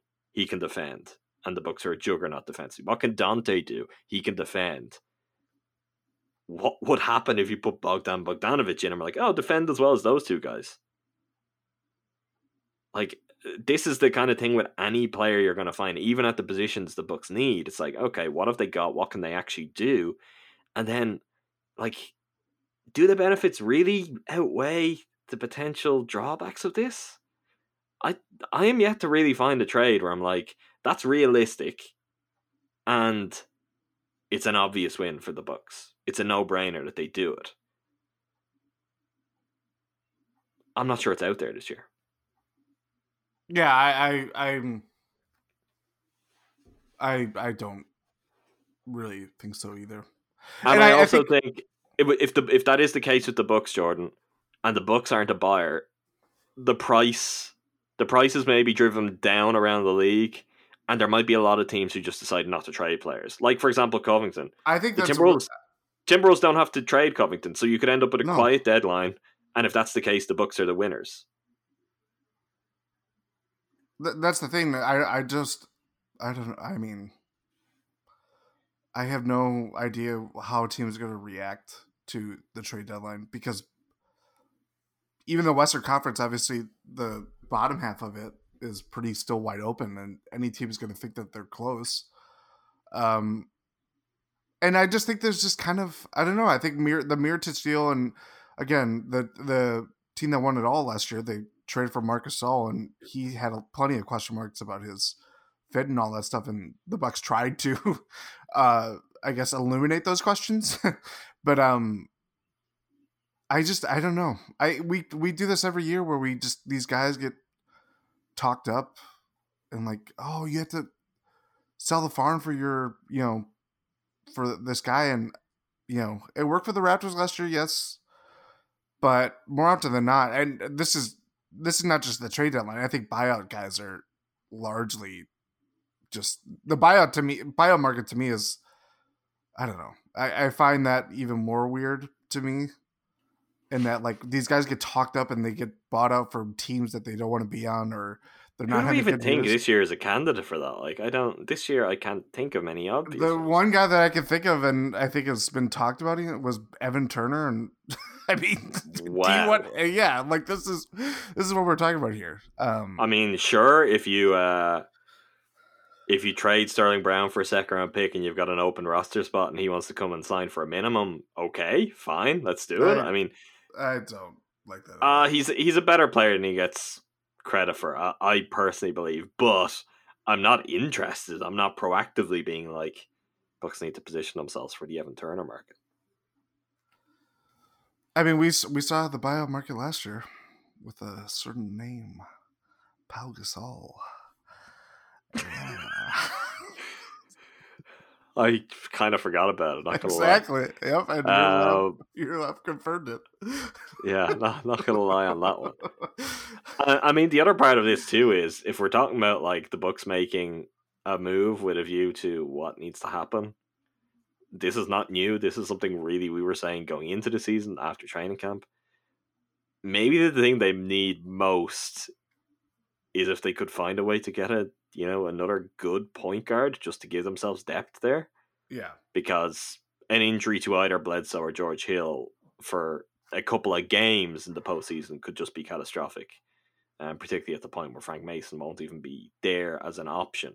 Now, maybe they're just comfortable enough because, like, as we talked about, Middleton has progressed meaningfully in that department.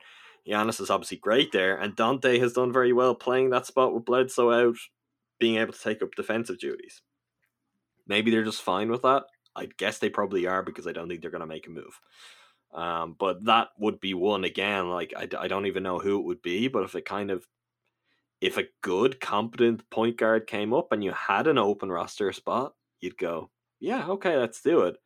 But how that spot will even open up, I don't know. Like, I'm very much... The Bucks should keep Dragan Bender. Bender is pretty good. He's got something, and they need all the cheap contracts they get. So if the Bucks are to have an open roster spot, they're trading someone away in the next couple of weeks.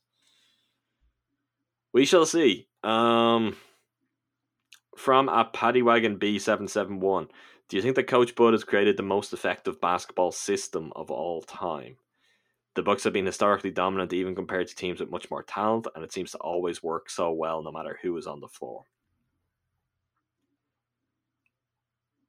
That is a very big call, so I don't think so. This would be an area where my first instinct would be to be cautious on the suggestion of the most effective basketball system of all time, particularly as like the system is not perfect. There are some flaws, and it needs to deliver the whole way through for that to become even a conversation. I mean, I hate for it to be as obvious as what I'm about to say, but the one system that, you know, there are obvious comparisons to how it was managed and how it made the most of his talent is one that Bud was sitting on the sideline for, and it's the Spurs. Mm-hmm. And really even the kind of later period Duncan Spurs. Yeah. Where you're constructed, he is... Sure, he's still your guy. Tony Parker is really good. He was a really good player. He was not...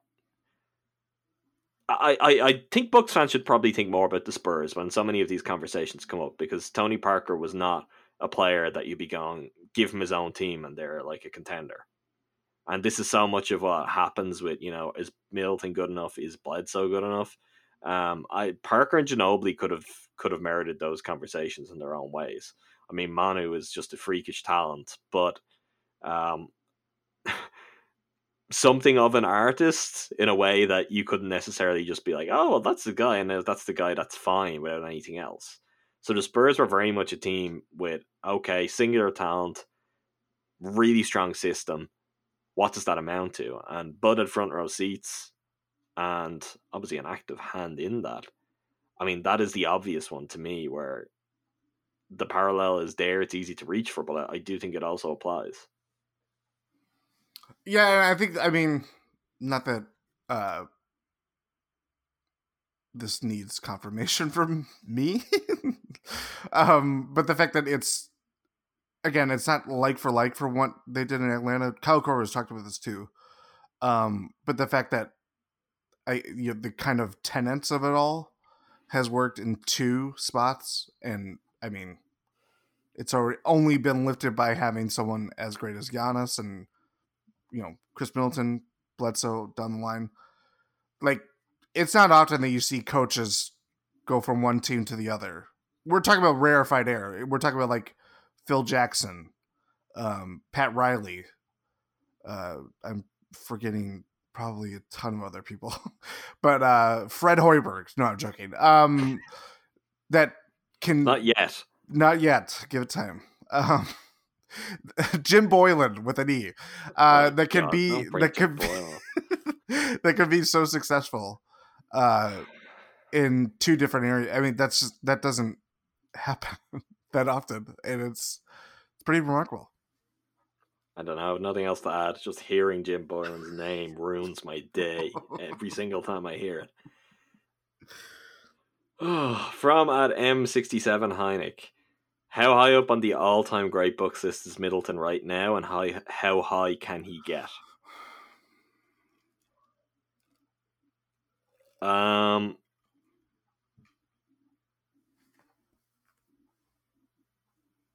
He can get to number 3.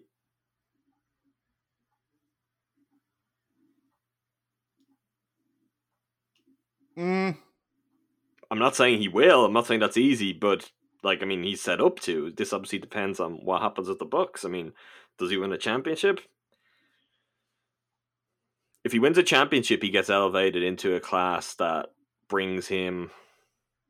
Look, this is completely subjective to begin with, because I mean, what way are people ordering this right now? I mean, how high is Dandridge for people and his role in the championship? How high is Oscar, considering how brief his stay was? Is he elevated because he came in and he helped push them over the edge? How high is Sidney Moncrief, which, I mean, I've made the case multiple times. For me, he's the greatest Buck. Not the best player to play for the Buck, but just in terms of, totality of what he did and who he was and how much he cared for the franchise, longevity, all of these things. Middleton is in an interesting spot where, when all said and done, he could have Sidney Moncrief-esque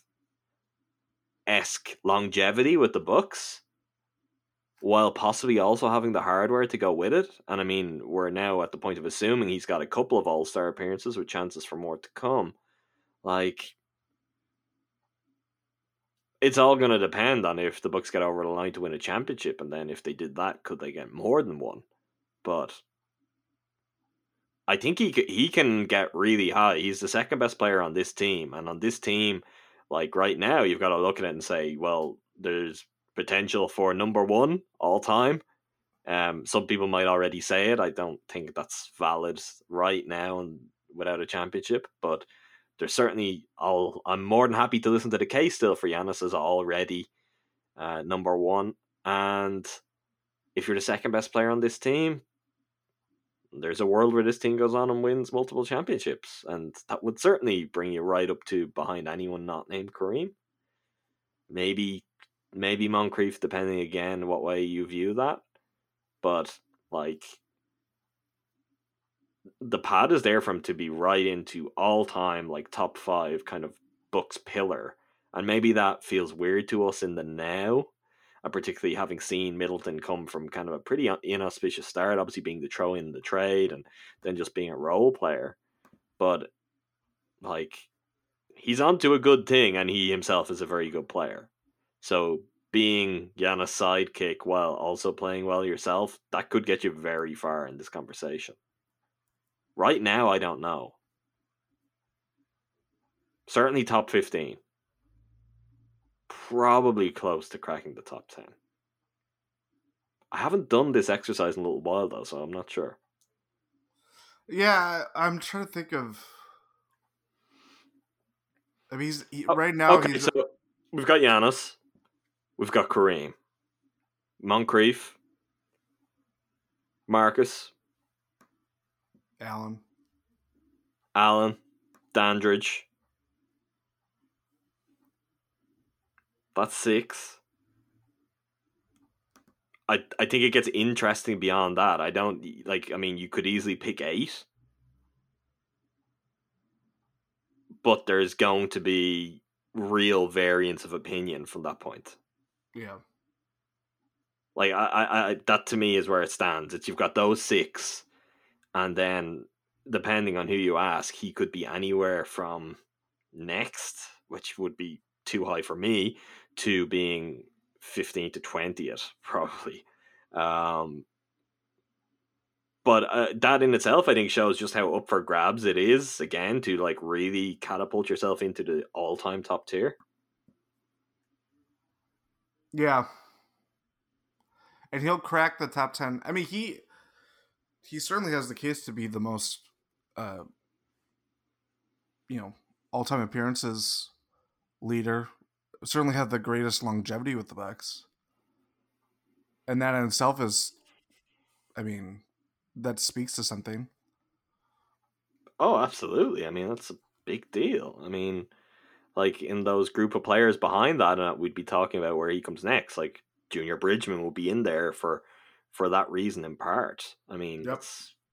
That's not to be not something you can kind of turn your nose up at in any way. So look, we'll see how that one plays out. I mean, good question. Interesting thought exercise. The answer could be completely different in the positive or the negative 5 months from now. We'll learn a lot about a lot of different things, and we'll have a greater sense of what the future beyond that is going to hold likely 5 months from now. And if the future is going to involve, Giannis being here, maybe there's already a championship and we're looking at Giannis is going to be signing a Supermax. Well, then, I mean, the sky is the limit for Khris, because who knows what can be achieved. But he is in a spot, I guess, like Dandridge. Dandridge is the one to compare to. The parallels have always been there with. If Kareem stayed, would Dandridge be two? Like, very possibly. Mm-hmm. Or if the Bucks got over the line in 74 even, I mean, and then he's got two titles as effectively the second option, particularly but by 74 where Oscar was at. I mean, that's the case. It's a weird one where he could end up being your third, fourth, fifth best player of all time, and yet his case is very much going to be tied to the guy he's playing with, who is just unequivocally, like, there can be no debate top three. Like, no one on the planet is debating the top three Bucks players of all time, I think. There shouldn't be a debate. I hope not. There's no reason for ambiguity. It's Giannis, Kareem, and Sidney Moncrief in whatever order you choose. Mm-hmm. From at John Doza, do you think the Bucks should try to give Bender a major run in the second half? Seems like he could theoretically be a better fit than Robin with his shooting upside, or you think it's more realistic to not expect Bender to crack the rotation until next year? I was a little interested that he didn't play on Tuesday. I think that was more, though, that... Excuse me. The game ended up being close. Yeah. But they're down Giannis. So if there was any, this is a guy who came into the NBA as a four and has played at the four. I don't think it's perfect. I don't think it's seamless. Sure, but you can make it work if you just want to play him. So what that tells us is, he is a five and he's a five only for the Bucks. Yeah. So he's only going to see minutes at the five. That's why DJ Wilson did not play. I think DJ's got his own issues. I just think DJ's out, unfortunately. Yeah. I think where I stand on this, and I have thought about it a little bit recently, and the sample is so small, and obviously Bender's career has been a little bit of a journey that it's hard to kind of know for sure one way or another. I mean, obviously Robin stands in his way. If Robin's injured or ill like he was recently, Dragon's going to get minutes. I think if we're looking out and projecting his role or what he is to the Bucks longer term, though, he's an approximation of Brook. Like, his game is not Robin's game. His game is much closer to Brook's. And the best version of Dragan Bender is going to more closely replicate the best versions of Brook's game. If his shooting is real and that holds up, I mean, who knows what happens over the span of the next, say, 15, 16 months. I think the Bucks would be wise to play him enough to find out and give him opportunities to grow and develop. Like, I don't know. We'll see what happens with him. I'm not expecting major minutes, but I do think he will play because he has played well. There's no reason to believe he's doing anything other than like applying himself to everything they ask him to do in exemplary fashion. Like between how he performs when he goes to the herd, his general demeanor. He is one of the happiest looking guys on the team and on the bench. And to be fair, I understand that because he is playing a bit and he is on a team that isn't the Phoenix Suns. Like, to have come from what his NBA experience has been so far to come into this situation. The Bucks might have like as many wins this like so far as the Suns had over the years. They probably do, Jordan. I'm looking this up. Give me a minute. Maybe not. Maybe they got over 20 in a couple of years. I don't know. I really don't know. The fact you have to look it up speaks for itself, right? The fact that that could be in play. I'm wrong. But is that it? I mean, not by much. Give it a week. Just give it the season. Give it the season. It's 64 wins that they had over those 3 years. Yeah, that's tumbling this year. So he's going to win more this year than he had won in his entire career with the Phoenix Suns. But it went down every year. Phoenix. But yeah, I think he'll play a little bit. I wouldn't expect him to take on a major role, but look, who knows what way things break, and if an opportunity does come his way and he plays as well, if not better than what he's played already, there's no knowing what the situation could be then by postseason or something like that. It's impossible to know. But I think there's something interesting in just looking at him as, let's say if Brook was to fall off quicker than expected, or if his shooting was not to come back and that was to become a bigger problem. Like, that's something even in the postseason. What if teams were just forcing Brook to take shots and he's still not making them, like has been his issue this season? Well, what if you had a guy who was the same size and has like the verticality elements and the protecting the paint down really well? Not as well as Brook. I'm not sure you can find another player in the league who can do that the way he does, but about as well as you can hope for, let alone on a minimum contract. What if you had a guy who could do that? He might be able to hit more shots. Like, it's not implausible to me that there's a scenario that could come round where the Bucks would be like, let's give Dragan some minutes in the playoffs because we can play the way we want to play, but maybe he makes more shots. Not saying it's going to happen, but I don't think it's something that can just be completely tossed away. So really what I'm saying is Dragan Bender finals MVP. Right, Jordan? I mean, I hope so. To me, I think it's more of a long-term thing. I agree with that, but that is the long-term, right? Absolutely. That's the reason you've got him and the way he plays, and you're molding him more and more closely to how Brook plays as it goes along. Is the hope is, well, if when this contract is up, if Dragan is real and Dragan is good and Brook has fallen off a little bit, maybe we can look to move one contract, keep Dragan. We all of a sudden have a younger guy who can maybe do a little bit more too. I mean, that's got to be the long-term vision if they are buying into Bender in the way that it seems like they might be. Yeah. And I mean, it's not even just a long-term vision. Last week we saw him, or the last 2 weeks, I should say, he's giving them good minutes at the bench. I know his offense was a little up and down, and his 3-point shooting, it's gonna take a while to buy that just because he has been inconsistent throughout his whole career, despite what he's been doing with the herd. And I think he's been 4 of 9 with the Bucks. Again, very small sample, but it's just Rolo's role, even with his struggles, and he's not a 3-point shooter. He just brings a level of he defensively, as great as Bender has been and has really gotten down that role, because I don't think he was how we talked about the Suns. I don't think they used him that way at all, and that kind of led to his struggles. The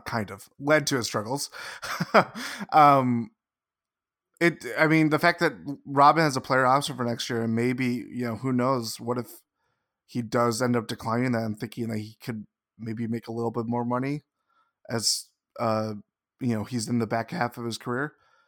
That's why you keep a guy like Bender that can do close to the same things and maybe a little bit more with, he has obviously a passing ability that is interesting, and he has really, kind of fine-tuned, like, acting as a role man and all this stuff. There's just a little bit more there, obviously, that you kind of want to fill out. But I think maybe he'll get more minutes as if the Bucks, do a little bit more rest with guys and stuff like that. But it's certainly next year is a more interesting conversation for him under this current contract. Yeah, I agree with that.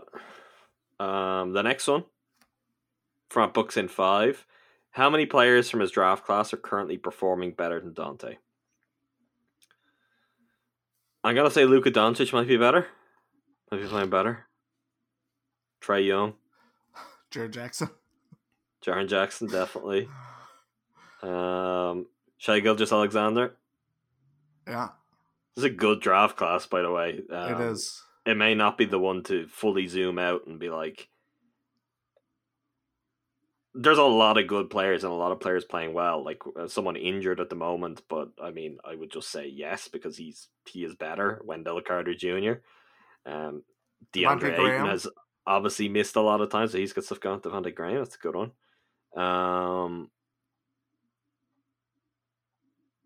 Michael Porter Jr. is now an actual basketball player. Yes. He is. No, yeah. I haven't seen a lot of the Nuggets, but I look forward to if he plays on Friday. Like, he, by all accounts, he's good and he's playing. That's fun. He's a player we both liked at that time. Or like, if you had a chance to take that risk, it might be worth taking. Who did you say there? D'Anthony Melton's kind of an interesting. I don't know if I would say better. We haven't said Colin Sexton. Like, Colin Sexton's not perfect, but Colin Sexton is playing. He is a productive player. He's a player that on a better team and with a better situation could be good. Whether he ever gets to be that because of, where he's at right now. I don't know. Maybe this is the wrong way. Maybe this is the wrong way of looking at this. If we look at the players selected around him. So 15, Troy Brown Jr. We saw Middleton shoot over him all night last night on his way to 51. Zaire Smith. I've got nothing to add. Lonnie Walker. Kevin Herter is the one in the range where you're like, okay, well, at least he's done things from time to time, although just it's very difficult with the Hawks to say anything. Josh Okogie's a good player. Interestingly, the better players are the ones who've been selected in the spots after him rather than before. So it is guys that the Bucks have had a chance to. There is no reason for the Bucks to feel bad about taking Dante over a Kevin Herter or a Josh Okogie right now, and that's big progress from where we were a year ago. Whether he's definitively better and will prove to be in the long run, I don't know. That's a different question, but he's certainly at least as good, even a Landry Shamet. Yeah, and that's a big positive. From memes _books, will Dante be better, worse, or the same in the playoffs? The same /worse would be my bet. As I mentioned earlier, it will be his first playoff, and that could be something of a culture shock for him. Like, if he manages to be better, that would be very nice, but I'd also be very surprised. I would probably think the same, but that's not the same right now. Any variance is going to be probably worse.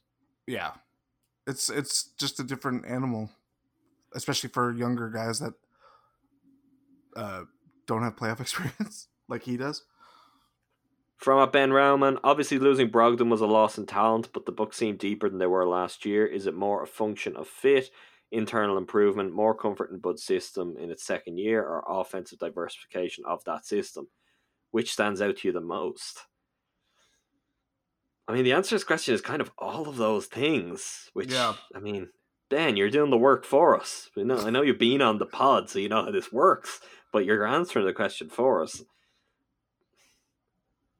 I think it's just comfort in a second year and also confidence. Like, these players now have, like, a lot of fans maybe ready to write off the conference finals. It's just a massive disappointment and, like, a nothing. But that was an achievement from where the Bucks were before, to get to the conference finals, to win 60 games. So all of that stuff is... I think that's having a more positive carryover impact than maybe we could have anticipated. Particularly when it seemed like they were still licking their wounds from the conference finals on, say, when they did Media Day. But then maybe that's helping too. Maybe it's just like the motivation and the fire lit under them, and the players they've added have been hungry for different reasons. You've got vets like Rolo and Wes who want to win a championship. You've got a young player like Dragan Bender who's playing for his NBA life. I mean, maybe there's more hunger there too for having got close to it and not having got over the line. That's definitely possible. I think someone like Giannis, that's probably very likely. This kind of hits on something that I thought about recently. You know, remember like when the Spurs lose to the Heat in 2012-13? Yeah. And there's this kind of like, oh, they spent all this year, that the next year just like, we are, you know, singularly focused. We want to win. We want to, you know, exact revenge, for lack of a better word. That could have easily applied to this year's Bucks. I like it, Jordan. You're going to write an article about it. That's my take on that. Is I like that comparison, and it needs to be expanded upon. From at MKE Roberts, do you think the Bucks will make a run at 70 wins? The answer to this is the Bucks will make a run at 70 wins, whether they think about it or not. Like, they're doing it right now.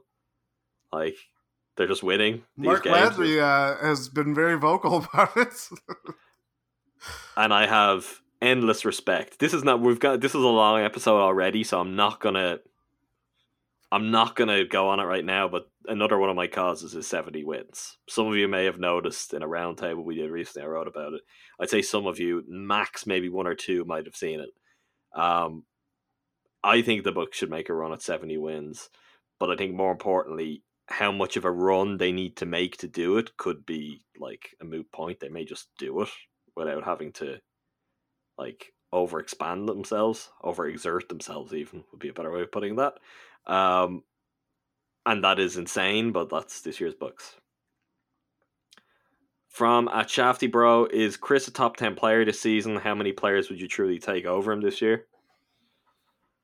I'd have to sit down and go through them all. I don't think he's top 10 though, even without doing it, but I think he's closer to that than he's ever been. I think he's a higher ranked player than he's ever been. Like, his play is at a pretty absurd level right now. Top 10 is pushing it though. Even without looking at it, I know it wouldn't take long to sit down and be like, top 10's too much. But the conversation is kind of like, I think what we were having earlier, and hopefully it becomes something that maybe Bucks fans can talk about a little bit more and keep an eye on as the season goes on and rally around it to the point where maybe it becomes a conversation point amongst the media when it's time to vote for all NBA teams. The question is, you know, is he a top 6 forward? Is his season and everything he's contributed to the Bucks, his own individual play, is it shaping up to be deserving of all NBA? I mean, if that proves to be the case, I mean, I wouldn't care if he was top 10, top 15, top 20. You can't ask for much more than saying, oh, this is an all-NBA caliber guy.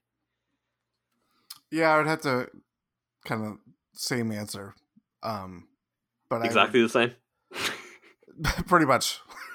Agreed. Do you want to just word by word, just give it back to me there, like, just in case I missed? I'd have to look it over. Okay. But you agree. Yes. I'm glad to hear. From at MK Robert, which East team, not the Bucks, do you think will make moves before the deadline? Is there a move that could put pressure on the Bucks' chances to come out of the East? Elton Brand. Yeah, the Sixers. This is all Elton Brand does. This is what he thinks being a GM is like. He's like a guy that, like, he'll look at a snow globe and just, like, shake it every 6 months. That's I was trying to come up with an analogy that involved just, like, every now and then I'm just going to shake this thing. Yeah.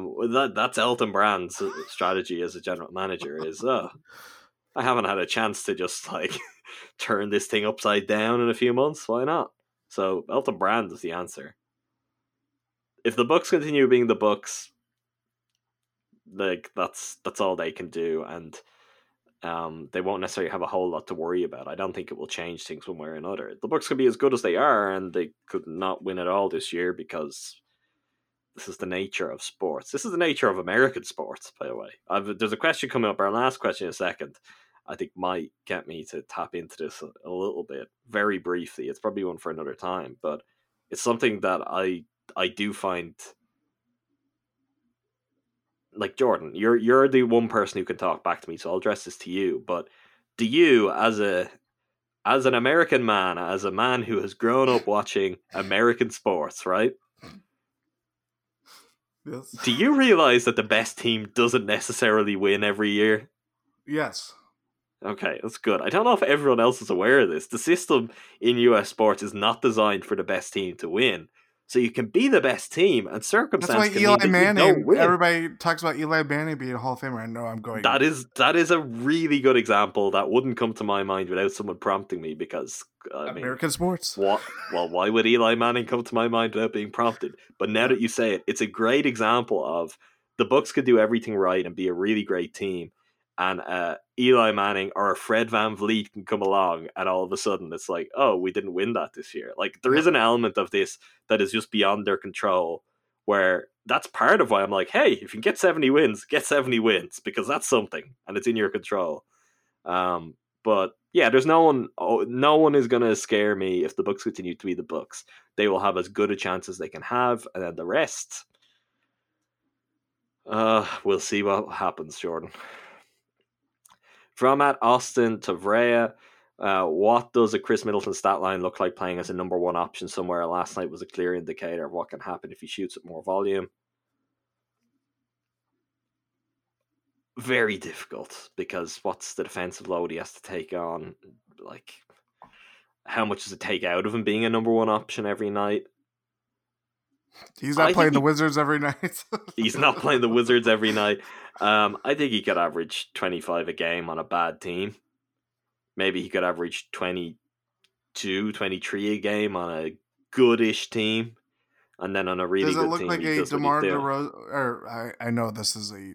No, I think that's fair. I think he could be DeMar DeRozan-esque, yeah. Yeah, just with better three-point shooting. Actual three-point shooting rather than not taking it. But yeah.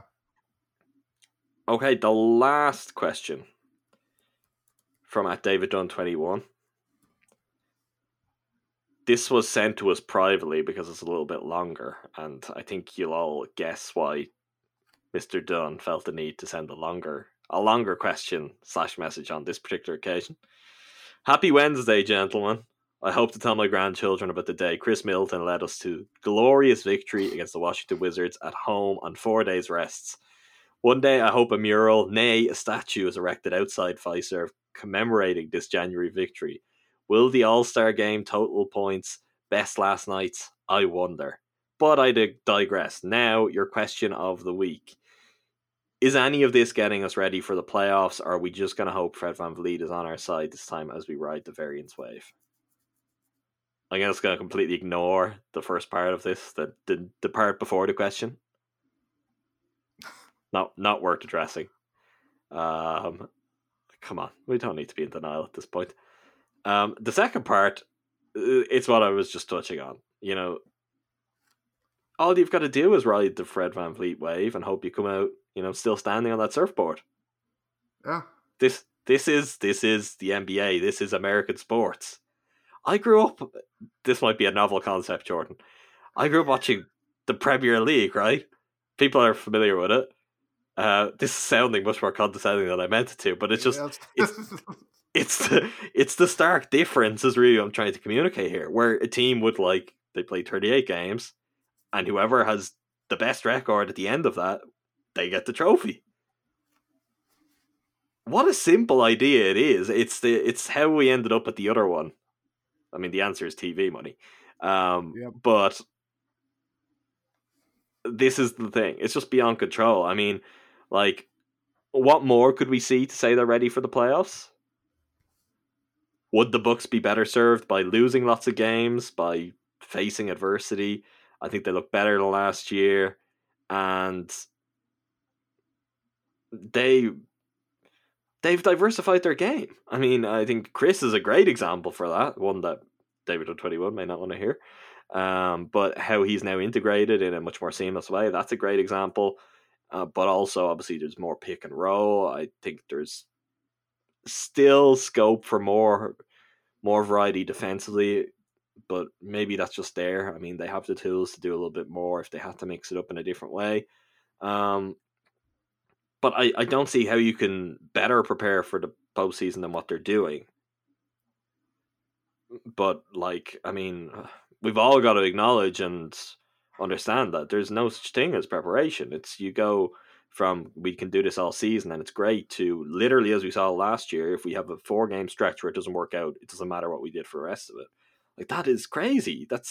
That is not a system that you can work with guarantees. And the thing with that is, sure, sometimes the best team wins. For example, the Warriors did it for a number of years when they were clearly the best team. But that happens when you've got an obvious, you know, this is a super team that has a crazy advantage in talent. When the league gets closer to parity, like it is now, certainly at the top end, where you can look and say, could the Bucks win it all? Sure. But could the Clippers? Yeah. Could the Lakers? Yeah. Could the Sixers, if everything clicked? Sure. Could the Nuggets, the Rockets, whatever, where you could pick out like 8 teams. The scale may vary, but one way or another that you could say, if things broke their way, could they win it all? Yeah. Well, if that's the situation, like, there's only so much the Bucks can do, and they can't do more than they're doing right now. They've got to get there and then hope it just continues for, you know, 6 to 8 more weeks, and you get the job done, you get the trophy, and then they're immortalized as greats forever, and everyone forgets everything else that went before. But there's every chance that you can be great, and you're still great, and you just hit the bump at the wrong time, or you get an injury, or someone else just, like Fred Van Vliet did, just finds the form of their life, and you suffer for that. And what can you do about it? Like, this is basketball. This is the NBA. This is also, by the way, it's not something we're going to get into now, but this is why I personally, I don't understand just the outright opposition to the mid-season tournament, because it gives teams another chance to actually win something that matters. It may not matter in year one, but over time, I guarantee you, you know, once teams and players start to win it and fans start to celebrate it, that matters. Like, the NBA is this system, and it's this league that's set up where no matter how good you are, only one team can be victorious, and it's not necessarily the team that if you were to look back over the course of the year, you'd say, yeah, they're the best team and they managed it best. It's a pretty weird system. Mm-hmm. But yeah, Jordan, I mean, the Super Bowl is even weirder, the way the NFL playoffs work. So I guess it's not a surprise that this is kind of, it's not stressed in the same way, just how kind of fluky it can be. You know, the right run at the right time, and that's it. Maybe that goes for the Bucks this year, maybe it goes against them. But I personally don't think they could be preparing for it any better than they have. I'm open to anyone's ideas for what could be different, what could be better to do that. But I just think they're as good as they can be, and they've shown evolution from last year too. Yeah, I mean, I think you hit everything on the head with it. America's hit everyone over the head with it too, probably.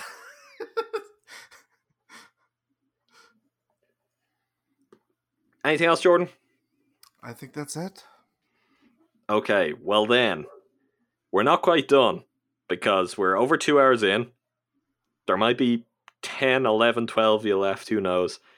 But those of you who are left, you're now going to have to listen to me making a plea for your attention. Jordan's going to back me up on this. I have a new podcast. You may have seen, you may have not. A movie podcast. It's called Captured on Celluloid. It's co-hosted with my friend, also Jordan's friend, Andrew Snyder. Multiple times Win and Six guest in the past. I want to say probably 4 or 5 times. And I'd like for all of you to listen. If you like movies, listen. Sometimes there might be movies you like. Sometimes there may be movies that you're like, oh, I'm not sure. Listen with an open mind, and hopefully we'll entertain you. And maybe beyond that, you'll find something new that you like. You can follow us on whatever podcast platform you listen on. Captured on Celluloid. We're on Twitter at Captured on Cell. We're on Facebook. We're new. We're looking for listeners. We're looking for people to give us a chance. That's all I'm saying, Jordan. Give us a chance. Next week, and the reason I'm pitching this to all of you right now, we will be talking about Uncut Gems, a film that has pretty obvious crossover and interest for people listening to this podcast. Obviously a very NBA heavy subject matter in that movie, so we'll be diving deep into all things Uncut Gems next week. Why not listen? You might just like it. And also, I can promise, because it's going to happen, Jordan Tresky will be coming on the podcast at some point in the future.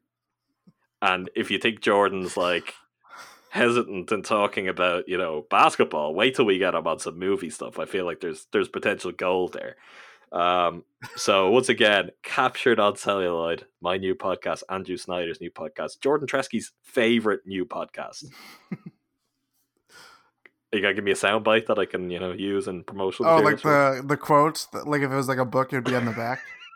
Yeah, this is what the podcast that everyone's listening to. That's what all I needed. There's my cover quote. Thanks again to all of you for listening to this podcast. I hope you continue to do that as well. We'll be back. We'll see when we'll be back. We'll work it out. We may be back a little bit sooner than usual. Maybe tread carefully. Trade deadline. I was thinking even, look, we're going to have all-star stuff and we don't know what way other things break. So we'll see with that. But I would say we could be back early next week. Probably worst case, we're back the same-ish time next week. Why is trade deadline next Thursday? Yep. Yeah, you'll either hear from us early next week or late next week, depending on when the surprise news comes. The reality is there's probably none at all. But we'll be back then. To make sure you get it, make sure you subscribe to us on Apple Podcasts, follow us on SoundCloud, add us on Stitcher, favorites on TuneIn Radio. You can also follow us on Twitter at WinAndSixPodcast. In the meantime, all mine, Jordan, and the rest of our team's thoughts can be read at BehindTheBookPass.com. Thanks, as always, for listening. Thank you, Jordan. Thank you.